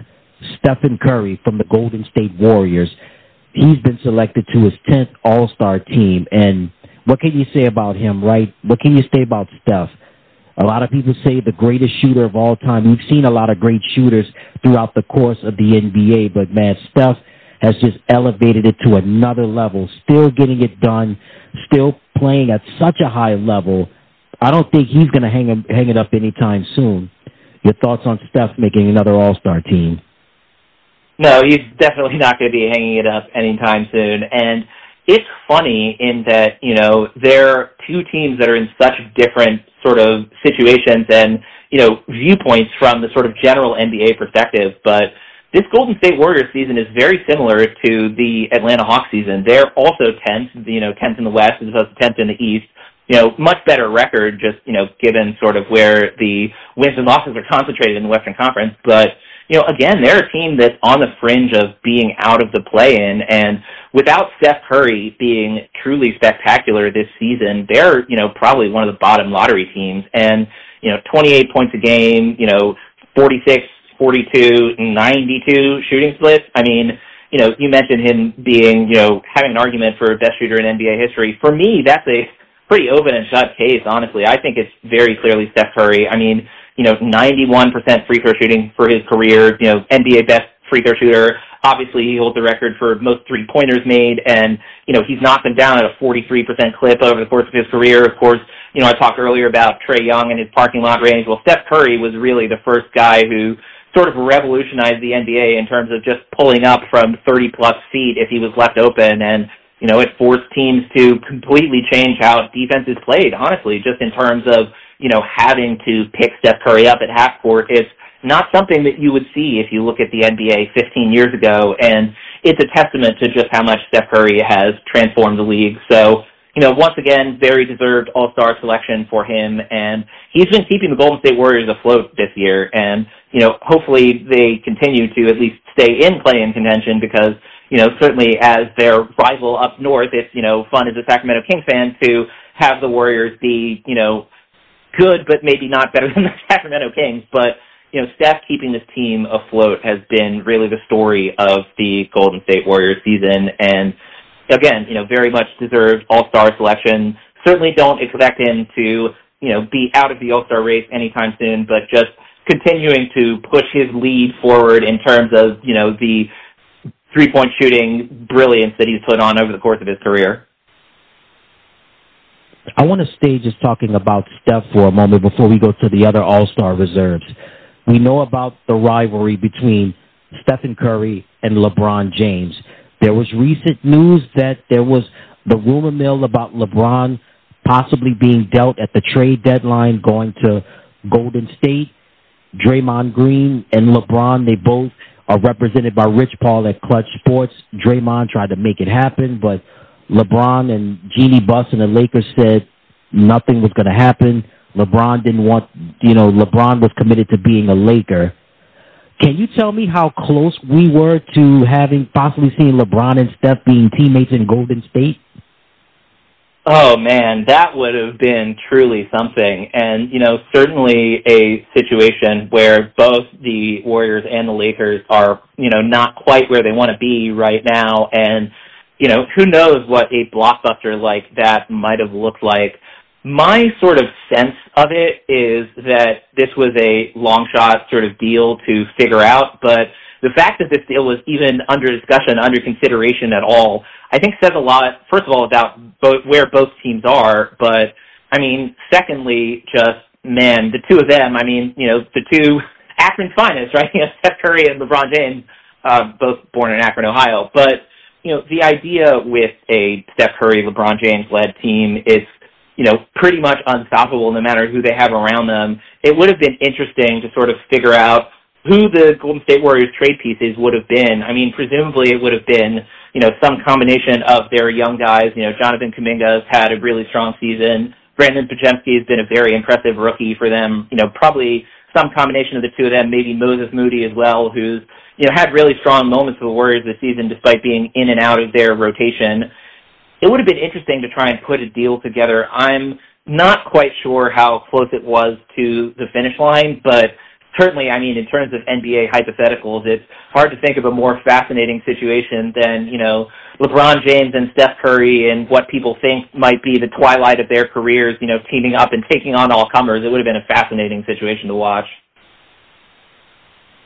Yeah, that was definitely interesting, but I'm actually kind of glad it didn't happen. I think I currently like the rivalry between LeBron and Steph. I mean, it's been fun watching those two go up against one another. But hey, it it could have happened, but it didn't happen. But nevertheless, Steph Curry makes another All Star team. If this is his tenth All Star selection, he represents the Golden State Warriors. We have our other guard representing the Minnesota Timberwolves, Anthony Edwards. This is his second All Star appearance. We talk about the rising stars in the NBA. Anthony Edwards is one of them, and he has been a mainstay, a consistent force for the Minnesota Timberwolves. Your thoughts on Anthony making another All Star team? It's not surprising at all that he made yet another All Star team. Really, the only surprising part, I think, has been that this Timberwolves squad has been the leader in the Western Conference all season. And, you know, certainly it seemed like last season there were a bit of growing pains with, you know, integrating Rudy Gobert into the lineup after that massive trade. But, I mean, in terms of the leader of this squad, Anthony Edwards came in and imposed himself as a force almost immediately. I mean, almost won Rookie of the Year award, of course, but, you know, since then he's made All-Star game each of his last two seasons, you know, 26 points a game this season. He's taken huge steps forward on the defensive end as well, which is huge for a Timberwolves team that has built their identity on being the best defensive team in the NBA. And again, I don't think anybody would have expected the Minnesota Timberwolves to be the number one team in the Western Conference at this point in the season, but you know, a huge part of that is due to Anthony Edwards, you know, coming in and being a star, A1 from day one, as he himself puts it in basically any interview you have a, have with him, you know, but he's someone who's, you know, clearly incredibly charismatic, a clear, important leader for this Minnesota Timberwolves team, and definitely one of the faces of the NBA, you know, not even future faces, you know, this Timberwolves team has cemented themselves as the best team in the Western Conference at this point in the All-Star break, and Anthony Edwards is the face of that team. So, you know, despite him, you know, only being in year three, despite him being 22 years old, he's already one of the faces of the NBA. And I think it's a matter of when, not if, he earns a slot in the starting lineup as opposed to just coming off the bench for the All-Star game. You're absolutely right about Anthony, and he is indeed a charismatic presence and definitely the star and the leader of the Minnesota Timberwolves, Anthony Edwards, making his second All-Star team. We have our forwards now. Paul George from the Los Angeles Clippers making his ninth All-Star team. This is kind of like a homecoming for George. He began his career with the Indiana Pacers, had some really good seasons with them, then had the injury and then was dealt to OKC before heading over, heading back west to the LA Clippers. But what a first half of the year it's been for the Clippers. The Clippers have been a dark horse for a long time, but Paul George always consistent. He makes another All Star team. Your thoughts on Paul making another All Star team?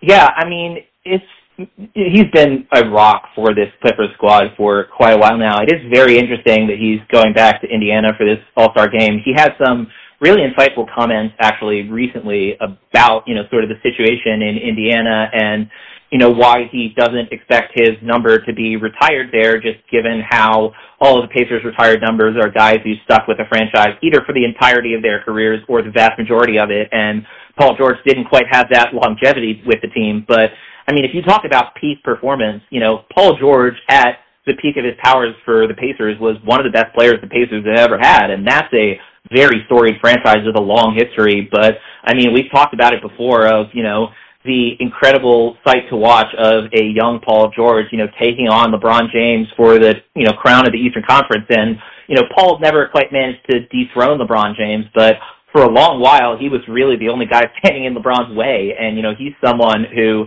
has continued to, you know, stick around in the NBA as one of the stars, you know, not quite the number one guy like he was for Indiana earlier in his career, but I mean, you know, his stop with OKC, you know, made an all, made a couple All-Star games, you know, made an All-NBA first team, you know, com- contended for MVP one of those years, you know, coming to LA, coming, you know, back home. I mean, he's from Palmdale, which is a couple hours up the road from where the Clippers play. You know, he's someone who has been one of the best forwards in the league for a long time. And, you know, really the story with the Clippers this season has been that they've been healthy. I mean, you know, Paul George, you know, he missed a few games with injury, but he's played 50 of the 53 games for the Clippers. I mean, Kawhi Leonard itself is always a bit more of a struggle, and we'll certainly get to Kawhi in a minute. But, you know, the two of them with James Harden, they've been you know, spectacular since some early season sort of growing pains with getting Harden, you know, integrated into the lineup. Since November 14th, this team is 33 and 10, and you know, Paul George has been a spectacular second star for a while now, and you know, him sort of being number two slash number three with James Harden makes this Clippers team incredibly dangerous. And you know, the Clippers as a whole, really, their struggle for the last few seasons has been just can they stay healthy? Because when they're fully healthy, they are an absolute force, as you mentioned. And, you know, fingers crossed that it continues to stay that way because especially given that, you know, Paul George, James Harden, and Kawhi Leonard are, you know, all over 30 at this point, it'll be interesting to see how long the window stays open for the Clippers, but this might be the best chance they have. And certainly Paul George being as consistent of a rock as he's been all season long has been a huge part of why the season has been such a roaring success for the Clippers so far. Absolutely. In PG 13, Paul George makes another All Star team representing the Los Angeles Clippers. And let's stay with the Clippers at the other forward position. His teammate, Kawhi Leonard, representing the Los Angeles Clippers, makes his sixth All Star team. And Kawhi, what can you say about him? He's he says he's a fun guy, and he's proven to be a fun guy during this first half of the year, teaming up with PG 13. And Kawhi is you know, when he's healthy, he's one of the best, and certainly he's proven that during the first half of the year. Your thoughts on Kawhi making another All Star team?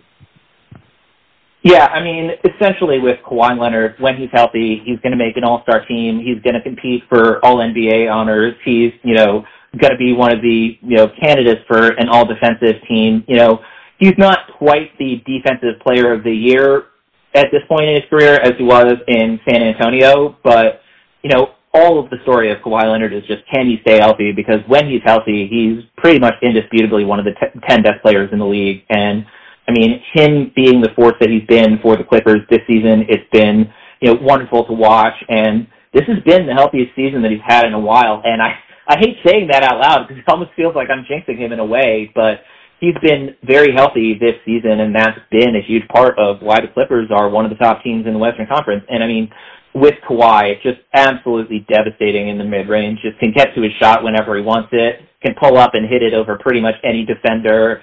Three point threat as he's been since you know the very beginning of his NBA career. You know his development of his shooting stroke was one of the most fascinating developmental stories I've ever seen. Going from someone who was essentially a non-shooter entirely at San Diego State to being one of the most lethal three-point shooters in the NBA and this season, just, you know, ridiculous. 45% from three-point range on the five attempts per game, you know, continuing to, you know, be a huge part of the defensive game plan for the Clippers and, you know, ceding a bit of playmaking responsibilities to James Harden, but still continuing to be someone who will always make the right decision with the ball in his hands.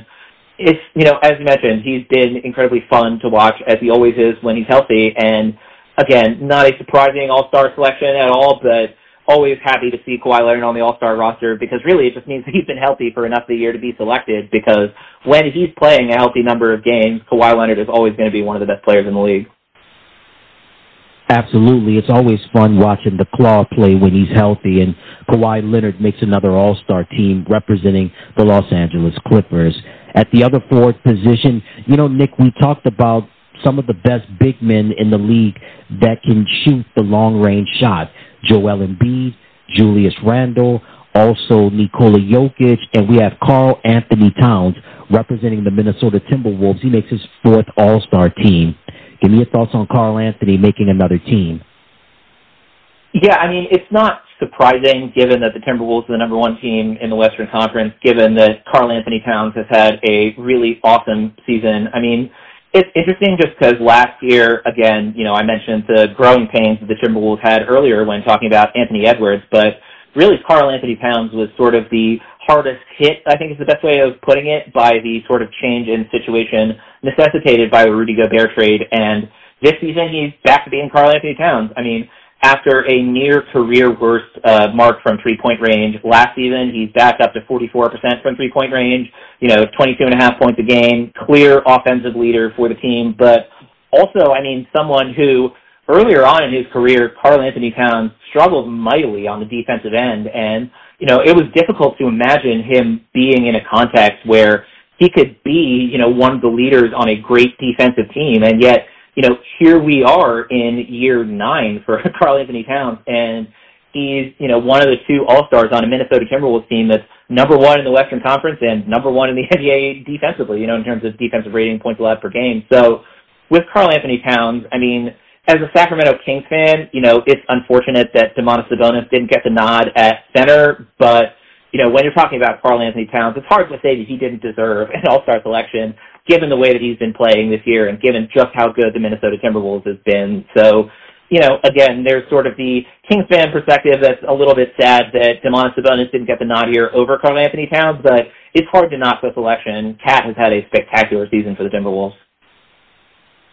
It wouldn't be right if we didn't have any uh, Sacramento Kings references. Shouts out to Domantas Sabonis, but uh, at the uh, forward position, uh, Karl-Anthony Towns makes another All-Star team representing the Minnesota Timberwolves, and then finally at the center position for the reserves, we have Anthony Davis from the Los Angeles Lakers making his ninth All-Star team.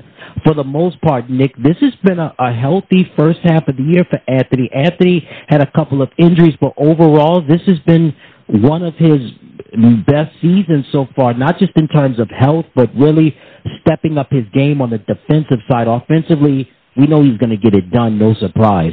Your thoughts on Anthony making another All Star team? Yeah, I mean, he's been an all defensive team candidate for a while now, but, you know, I think part of the story with Anthony Edwards is, you know, uh, Anthony Davis, excuse me, goodness. Um, but, you know, part of the story with Anthony Davis is just that, you know, he went from being, you know, everything for the New Orleans Pelicans teams that he was on earlier in his career to, you know, being able to, you know, not be the only guy essentially for a team. You know, it was interesting because there was sort of the conversation around, you know, Anthony Davis and LeBron James teaming up in Los Angeles where, you know, Anthony Davis was sort of seen as maybe taking the torch from LeBron, and it seems like LeBron wasn't quite ready to give up the torch just yet. But you know, when you talk about Anthony Davis again, it's a lot of it is a story of health. I mean, he you know played 36 games year two in LA, still made the All Star game because most of the time he missed was after the All Star break. But you know, year three in LA only played 40 games, and this year he's played almost every game for the Lakers, which you know if he clears the 70 game threshold, which he's on track to do right now, it would be the first time since the 2017-2018 season with the New Orleans Pelicans. So, you know, him being healthy has been a huge story. He's, you know, continued to, you know, struggle with his three-point shot, which is really the only hole that he has in his game at this point, but he's been a lot more judicious about taking them than he was sort of earlier on in his Lakers career, and, you know, he's done a lot for sort of spreading out the rest of his game, as it were. I mean, again, much deserved all-star selection. You know, he and LeBron have been keeping this Lakers team afloat and in playoff contention all season long. And, with Davis, you know, it's a similar story to Joel Embiid and Kawhi Leonard in that when they're healthy, you expect them to be one of the top players in the NBA and a clear All-Star selection. And certainly for Anthony Davis, that's been the case once again this season. Absolutely. And Anthony Davis makes another All-Star team representing the Los Angeles Lakers. And the head coach of the Western Conference is going to be Chris Finch from the Minnesota Timberwolves. Give me your thoughts on Chris being the head coach for the Western Conference. Yeah, I mean, I've talked about it sort of tangentially when talking about Anthony Edwards, when talking about Karl-Anthony Towns, but this Timberwolves team being top of the Western Conference at this point in the season was certainly not anything that I think anyone anticipated before the season started. But I mean, you know, a lot of credit has to go to Chris Finch, who's been a real superstar of a coach the last few years. I mean, the turnaround that this Minnesota Timberwolves team has undergone, you know, of course, a lot of that is due to drafting Anthony Edwards. A lot of that is due to the Rudy Gobert trade. But certainly last year, it seemed like the Rudy Gobert trade was, you know, going to go down as a huge mistake for the Timberwolves. And yet, you know, again, huge lion's share of the credit, of course, has to go to the players for figuring all of that out. But some of the credit has to go to Chris Finch, too, for figuring out a way to manage the situation with Rudy Gobert and Karl-Anthony Towns so that it played best to both of their strengths. And, you know, it's turned into a situation where this Minnesota Timberwolves team, you know, not just the Western Conference leader, as I mentioned, not just the best defensive team in the NBA, as I've mentioned, but a team that has two players that people thought wouldn't be able to play together, and certainly had a lot of evidence for that theory with last year's Timberwolves team. You know, of course, again, the lion's share of the credit has to go to the players, but Chris Finch has been able to figure out the rosters and figure out the scheme, figure out the rotation, such that Rudy Gobert, Karl-Anthony Towns, and Anthony Edwards can all be at their best. And it's led to a shocking Timberwolves team at the top of the Western Conference, and certainly a team that didn't seem, you know, as recently as last season, like they were going to be a title contender anytime soon. Here they are, you know, top of the class in the Western Conference and one of the more dangerous teams to think about when we're looking ahead to the playoff situation. All right, so the head coach of the Western Conference representing the Minnesota Timberwolves is Chris Finch, and we have our Western Conference All-Stars. Now, this is interesting, Nick, because this is the first year that – the NBA All-Star game will return to the Eastern Conference versus Western Conference. Previously, we had Team Giannis versus Team LeBron, or we had Team Steph versus Team LeBron, or we had um, kind of like those type of teams. But now we're getting back to the original Eastern Conference versus Western Conference. Do you like this format, or would you prefer uh, the players having their own teams and doing the draft on the night of the All-Star game? I'm honestly torn because I think the first couple of years of the players drafting their own teams and doing it that way rather than the traditional conference format, I think we got a couple of the best All-Star games we've seen in a long time out of that situation. And, you know, I think that there's something certainly to be said for that, but you know, with that being said, you know, the last couple of years the game has not been anywhere near as much fun as it was the first couple of years of the drafting situation. And, you know, there were some funny moments with the draft situation. There were also some awkward moments, you know. It's like almost bringing me back to those playground days. And, you know, thankfully I was not the last kid picked for the teams, but, you know, there was always a little pang in my heart when, you know, I would be sitting there watching whoever it was that was, you know, the last two the last two people, you know, potentially being picked for any sort of playground game. And, you know, there's that sort of element to it, which has some funny moments, had some sort of awkward, weird moments, but going back to the traditional format, I mean, there's a lot to be said for it. You know, certainly when you are talking about, you know, greatest all-star games of years past, you know, a lot of it was due to sort of Eastern Conference, Western Conference rivalry. So it'll be fun to see that, you know, sort of come back into play. I mean, again, I'm torn just because we got a couple of great All-Star games out of that player drafting format. We also got a couple of, you know, not great ones. And given, you know, that sort of situation, I think there's a lot to be said for going back to the traditional format. And, you know, we'll have to hope that the, you know, sort of reinstating of the old format, you know, does a little bit to at least sort of raise the competition level of this year's All-Star game as opposed to the last couple of years. So it'll be interesting to see how that plays out. But I'm not particularly leaning one way or the other. I think there were some real positives to the old system, but you know, there's also something to be said for you know, sort of bringing it back to the way that All Star games of yore that people remember so fondly were played. Yeah, have been some great All Star games when it was uh, East versus West, and uh, there've been some good games as well when the players were allowed to draft their own teams. But it's good that they're going back to the East, East versus West. But um, we shall see what happens, and also not just the All Star game, but also what's big, what represents the All Star weekend is the events such as the three point shootout. We'll get into that in just a little bit, but we got something different this year. We have Stephen versus Sabrina. We'll have Stephen Curry go up against Sabrina Ionescu, who represents the WNBA's New York Liberty in a three-point challenge. Steph will, will shoot from the NBA three-point line with NBA-sized basketballs.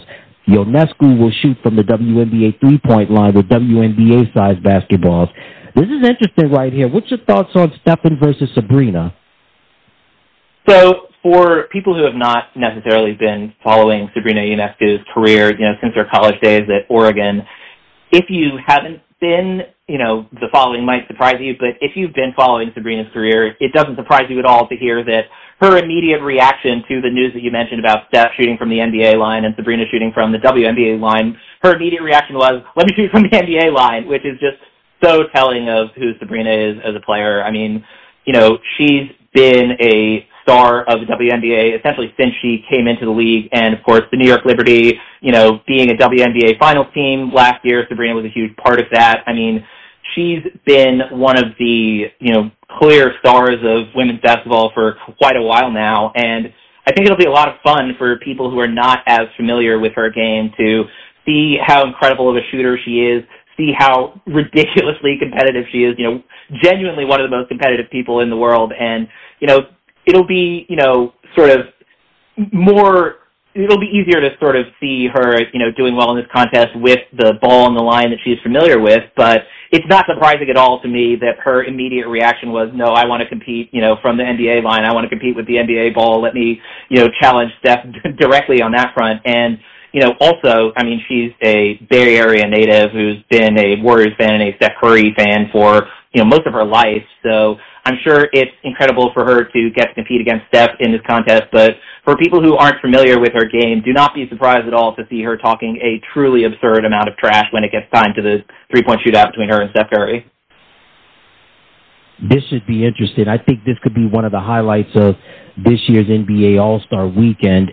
And we have our skills challenge, and these gentlemen, I mean, hey, you can pick any one of these any one of these players – they have an opportunity to do something in this competition. We have Team Pacers with Tyrese Haliburton, Bennedict Mathurin, and Miles Turner. And we have Team Top Pick, Paolo Banchero, Anthony Edwards, and Victor Wembanyama.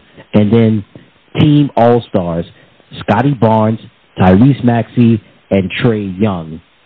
Any thoughts that you may have on the skills challenge? I mean, you know, for me, of course, Tyrese Haliburton is going to be the star of the show, but that's really, really just for me. I think it's fascinating that they put together the team top picks with, you know, two guys in Paolo and Anthony Edwards that are playing in the All-Star game, you know, another guy in Victor who's going to be there sooner rather than later. But, you know, again, it's fascinating that for the skills challenge, you're seeing a seven foot four big man in his rookie year, right? But that's just the incredible, you know, versatility and, you know, again, never before seen element of Victor Wembanyama, you know, essentially being a six six wing in a seven foot four center's body, and you know, it'll it's always fascinating to see him handle the rock, and certainly that'll be a huge part of the fun for me of watching the skills challenge. But I mean, honestly, you know, in terms of who I think is might have a chance to win the thing, I think that team all stars with you know Scottie Barnes, with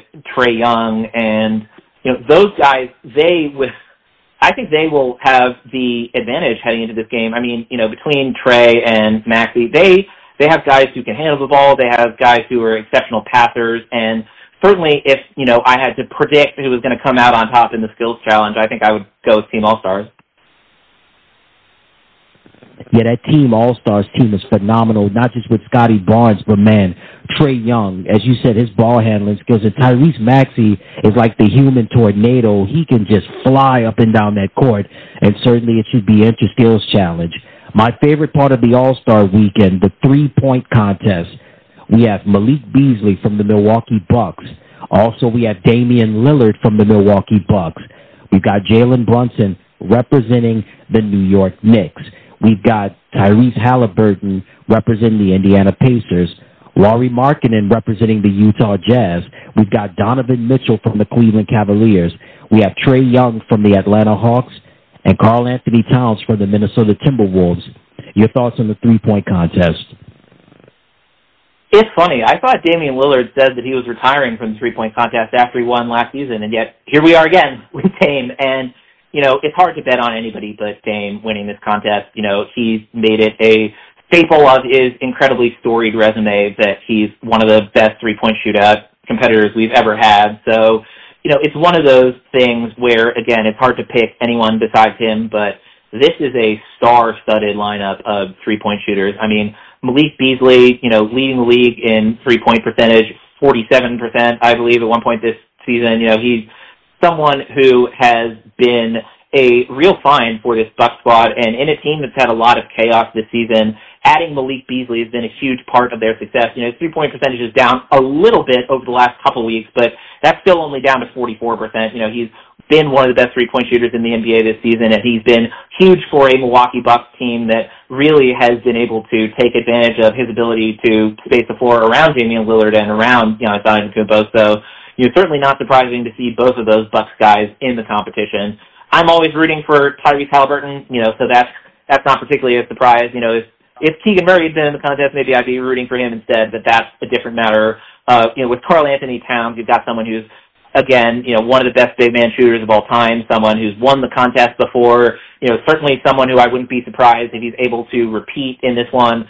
And then, you know, Lauri Markkanen, one of the best three point shooting seven footers in the league. You know, certainly someone who's got a shot in any sort of competition like this. And then, you know, finally, you know, three all star guys who again definitely could make hay in this three point shooting contest. I mean, Trae Young has been one of the best three point shooters in the league for a very long time now. Certainly wouldn't be a surprise to see him take home the title. Donovan Mitchell, you know, we talked about the incredible season that he's having, the incredible season that the Cleveland Cavaliers are having, and Similarly for Jalen Brunson, just a spectacular season for him and for the New York Knicks. So, you know, when picking winners, even though I love Tyrese Haliburton, it's hard for me to bet against Damian Lillard in this contest. And, you know, it's funny that he's immediately back in it after, I hope I'm not misremembering him saying that he was done with it after he won last year, but always nice to see him back in the contest. And certainly I think he's going to be the favorite to take it home again. Larry Bird, Craig Hodges, Mark Price, Ray Allen, Dirk Nowitzki, Paul Pierce, oh my gosh, Steph Curry, Kevin Love, Kyrie Irving, Klay Thompson, Karl-Anthony Towns are just some of the players, including Devin Booker, are just some of the players that have won the three-point contest. And certainly, Damian Lillard has an opportunity to go back-to-back this year. But like you said, Nick, there's been so many great players. There are so many great players in this contest, in this year's contest alone. And man, hey, you can take anybody, Damian Lillard, uh, Tyrese Haliburton, anyone. It's just um, definitely interesting, and certainly we've got um, a great one this year. And now for the slam dunk contest, Jaylen Brown from the Boston Celtics. We also got Jacob Toppin from the New York Knicks. We have uh, Jaime Jaquez Jr. from the Miami Heat, and last year's champion Mac McClung from the G League. Your thoughts on the slam dunk contest?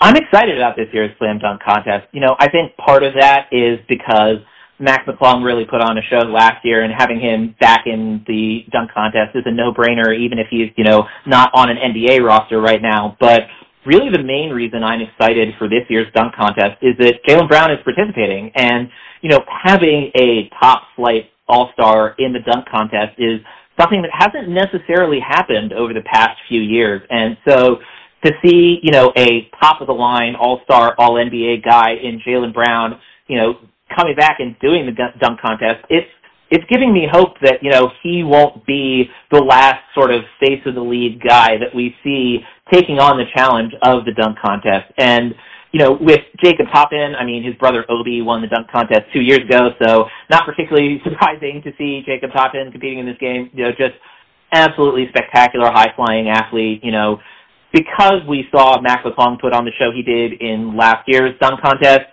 I think it's safe to say that Jacob Toppin is probably the least heralded dunker in this group, but you know, he's certainly someone who, you know, he has the athleticism to really put on a show in this contest. And certainly with the family history, he'll probably be asking Big Brother Obi for tips on how to win the thing. But with Jaime Jaquez, I mean, I talked about him already, you know, with the Rising Star stuff, but he's had a spectacular season for the Miami Heat. And, you know, if you see some of his warm-up videos, he throws down 360 dunks with ease. So he's someone who I expect to, you know, have a real dark horse chance to sort of take the dunk contest title. But if I had to pick a favorite, I mean, just given how far ahead of the field he was in last year's dunk contest, how clearly focused he is on being a showman and certainly, you know, someone who I'm willing to bet has put in the most time working on their dunks in this year's uh, slam dunk contest field. It's hard for me to bet against Mac McClung here, but just purely for the sake of making future dunk contests better, I would love to see Jaylen Brown win this and, you know, make it a clear point to other All-Stars that, hey, you shouldn't back out of the dunk contest because you might be embarrassed that you'll flub a dunk. You know, this is, a lot of people want to see the stars of the stars compete in the dunk contest. And, you know, again, there's been a few sort of down years for the dunk contest. I think last year was one of the better ones we've had in this past five, ten years or so. But for the dunk contest to really come back into being, you know, sort of an all-star weekend highlight like it's been throughout the course of all-star history, I think a lot will depend on whether Jaylen Brown can prove to other all-stars that, you know, this is not only something that, you know, you, sh- you shouldn't be sort of shying away from, but it's something that you should be embracing and, you know, having the face of the league, you know, one of the all-star, all-NBA guys winning a dunk contest, I think would be great for the future of the contest. So if I had to bet money on it, I would probably bet on Mac McClung, but my hope is that Jaylen Brown wins this thing in a landslide and, you know, hopefully convinces other top of the league guys to come back and compete in the dunk contest going forward. I think this is going to be a better contest this year than last year. It was not so long ago when the slam dunk contest was the creme de la creme of the All Star weekend, but the three point contest in recent decades has superseded that. But we'll see, as you mentioned about Jaylen Brown, maybe this would encourage other high profile NBA superstars to get back in the slam dunk contest. And that's our NBA All Star weekend with the game and including the great events such as the slam dunk contest, the three point shootout, and of course, the skills challenge. I want to ask you now, Nick, just uh, about Indianapolis. The city of Indianapolis is hosting this year's All Star game. We talked about New York and New York being passionate about a lot of things and they love their basketball, but the state of Indiana and the city of Indianapolis that history with basketball is phenomenal, and they love their basketball as well. Give me your thoughts on uh, Indianapolis hosting this year's All Star game. It's definitely a city and a state that loves their basketball, and you know it's great to see that the Pacers are you know a good and fun team this year when you know they do have the All Star game in Indianapolis, but certainly just, you know, even in the weeks leading up to the event, it was very clear that this was something that meant a lot to the people of Indiana, to the people of Indianapolis. And, you know, again, maybe it's not, you know, as sort of top of the line glitz and glamour as LA and New York in terms of markets, but you know, there's a lot to be said for how much basketball means to the state of Indiana and the city of Indianapolis. And certainly that alone, I think, will make this a really fun all-star environment because, you know, there are going to be a lot of people there who desperately want to be there, are so happy that the game is in their city. I think there'll be a lot of energy in the building for all of the all-star events, which, you know, is something that is true pretty much any year, but especially this year, you know, in a city that, you know, doesn't get as much shine as some of the other American metropolises for a city and a state that loves basketball as much as Indiana does, it'll certainly be a lot of fun to have the All-Star game in Indianapolis. And, you know, again, I expect it to be very lively crowds throughout all of the events because there are going to be a lot of people who are very happy to see the All-Star game here. Yeah, I mean, it's a lot of tradition, not just in Indiana, but the city of Indianapolis when it comes to their basketball. And certainly they love their Pacers. And you hit the nail on the coffin. The, the team has played well this year, and certainly they have a lot to celebrate. But just basketball fans have a lot to celebrate with this year's NBA All Star Weekend being in Indianapolis. And speaking of the Pacers, I have to briefly talk about Tyrese Haliburton. Recently, he criticized the 65 game minimum rule in the NBA for those that may not may have been living under a rock. The 65 hmm. game minimum rule was a measure that was passed during the new collective bargaining agreement where if players wanted to qualify for end of the season awards, whether it be MVP, All NBA, Defensive Player of the Year, they would have to play in a minimum of 65 games and have to play at least over 20 minutes in the required game rule. I want to ask you, Tyrese had said that the rule is too much, the players are tired. I'm just paraphrasing what he said, but that was kind of like in the what the arena that he was saying in. What are your thoughts on Tyrese's criticism of the 65 game rule? I think he's completely right. At the same time, I think it was a good idea for the NBA to look into something like this. You know, essentially that there's a perception, and it's not entirely wrong, that, you know, NBA teams are resting their starters when they're, you know, not injured, but, you know, just sort of giving them rest time to make sure that they're ready for the playoffs, make sure that they're ready for, you know, sort of premier matchups that they might have. So, you know, I get why the NBA was considering this as a potential idea, so I think the idea is fine in a vacuum, but the way they're implementing it, I am totally on board with what Kyrie said. I'm really not a fan of it. You know, it there's been, you know, rumblings that a lot of why certain players were, you know, playing games a bit hurt, you know, the past few months have essentially been because they want to meet those thresholds. And certainly that was something that was said about Joel Embiid in particular, where he was you know, not playing at 100% health just so that he can make sure that he qualified for MVP at the end of the season. And, you know, of course, I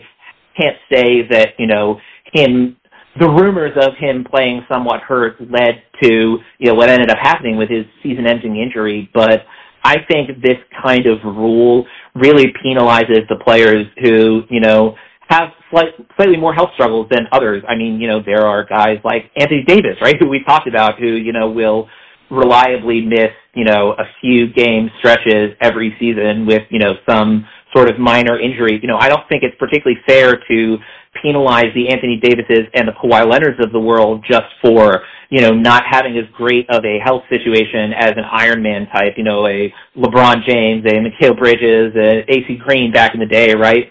I don't think it's fair to, you know, penalize guys who don't have as immaculate health records as others. I get where the NBA was coming from with this, you know, decision to implement this 65 game threshold, but I think there has to be a better way of going about it than the way they're going about it now. And it'll be interesting to see just how long this threshold lasts because certainly Tyrese Haliburton is not the only person in NBA circles who doesn't particularly agree with the implementation of the rules. So hopefully the NBA can figure out a better way to convey the concept that they're trying to convey with this 65 game minimum of hey, if your star guys are healthy, they should be playing, right? I get that conceptually, but I agree with Tyrese. This is the wrong way of going about it, and I hope they change at least some of the details around this threshold sooner rather than later. I don't know. I disagree with you on that. I really thought they should have made it at least 70 games. And I think the reason why they, of course, I think the reason why they've done, the NBA made this move was basically to give it to award the fans the right to see their favorite players be in the NBA. I think if people have paid a lot of money, regardless of what cities they're living in, whether it be major markets or small markets, I think they have the right to want to see a Joel Embiid or a Nikola Jokic or a Tyrese Haliburton or even a, a Zion Williamson or maybe a Jayson Tatum. I think the fans are definitely owed that, right? When we have to take into account in terms of whether you're driving or taking public transportation, and not to mention you're you're paying for parking passes, and not to mention concessions and drinks and things of that nature. So, I mean, I get what Tyrese is saying, but I, honestly, I feel that it should have been increased to 70 games. And I think, as from a an athletic standpoint, when a player is starting and stopping like that, you know, injuries can increase. So I, I don't know. I, I'm I'm I'm not a fan of it. I mean, I respect his comments wholeheartedly, but I I just think that the fans and media like us, I think we're deserving of covering those players and the stories and things of that nature. But nevertheless, he's um, Nick Agar Johnson, editor in chief and writer for No Ceilings NBA, also host of the No Ceilings NBA Deep Dives podcast, and he's the co-host of the Kings Weekly podcast covering the Sacramento Kings. Thank you so much, as always, Nick. Tell everybody what's going on over at No Ceilings and Kings Weekly. Absolutely, Ed. Thank you so much for having me back on the show. It's a joy, as always, to talk basketball with you. You can find me on Twitter at NBA Johnson. I put up all of my work there, whether it be for No Ceilings, which of course you can check out at NoCeilingsNBA.com. And, you know, we also, of course, have the No Ceilings NBA podcast, which I host the deep dive show for on Wednesdays. And then Kings Weekly, you know, it's a relatively new show that I'm hosting with Ray LeBov, who basketball fans might know from the Basketball Intelligence newsletter. That's been a ton of fun. We've had some awesome guests this season. You know, as someone who grew up in New York and has had the Brooklyn Nets as my second team really since I started following basketball, it was truly the honor of a basketball media lifetime to get to have a podcast interview with Sarah Kustok, you know, the Brooklyn Nets commentator, just so much fun. You know, we've had some other amazing guests this season, you know, Jim Peterson of the Minnesota Timberwolves, Bob Rathbun of the Atlanta Hawks, you know, just incredible fun to have that podcast, you know, talking about the Kings, also talking about, you know, the NBA as a whole and some of the teams that the Kings are playing. We've had some wonderful guests. It's been a ton of fun to do that show and you can find Kings Weekly on Twitter at Kings Weekly Pod, and you can find the Kings Weekly podcast wherever you get your podcasts. Thanks again, Nick. And one more time, tell everybody where they can find you on social media, as well as No Ceilings NBA, Kings Weekly, any websites. Let the listeners know that as well. Absolutely. So again, you can find me on Twitter at NBA Johnson. No Ceilings is at No Ceilings NBA or NoCeilingsNBA.com or No Ceilings TV for any YouTube listeners slash watchers. Um, and Kings Weekly is at Kings Weekly Pod on Twitter and the Kings Weekly Podcast wherever you get your podcasts.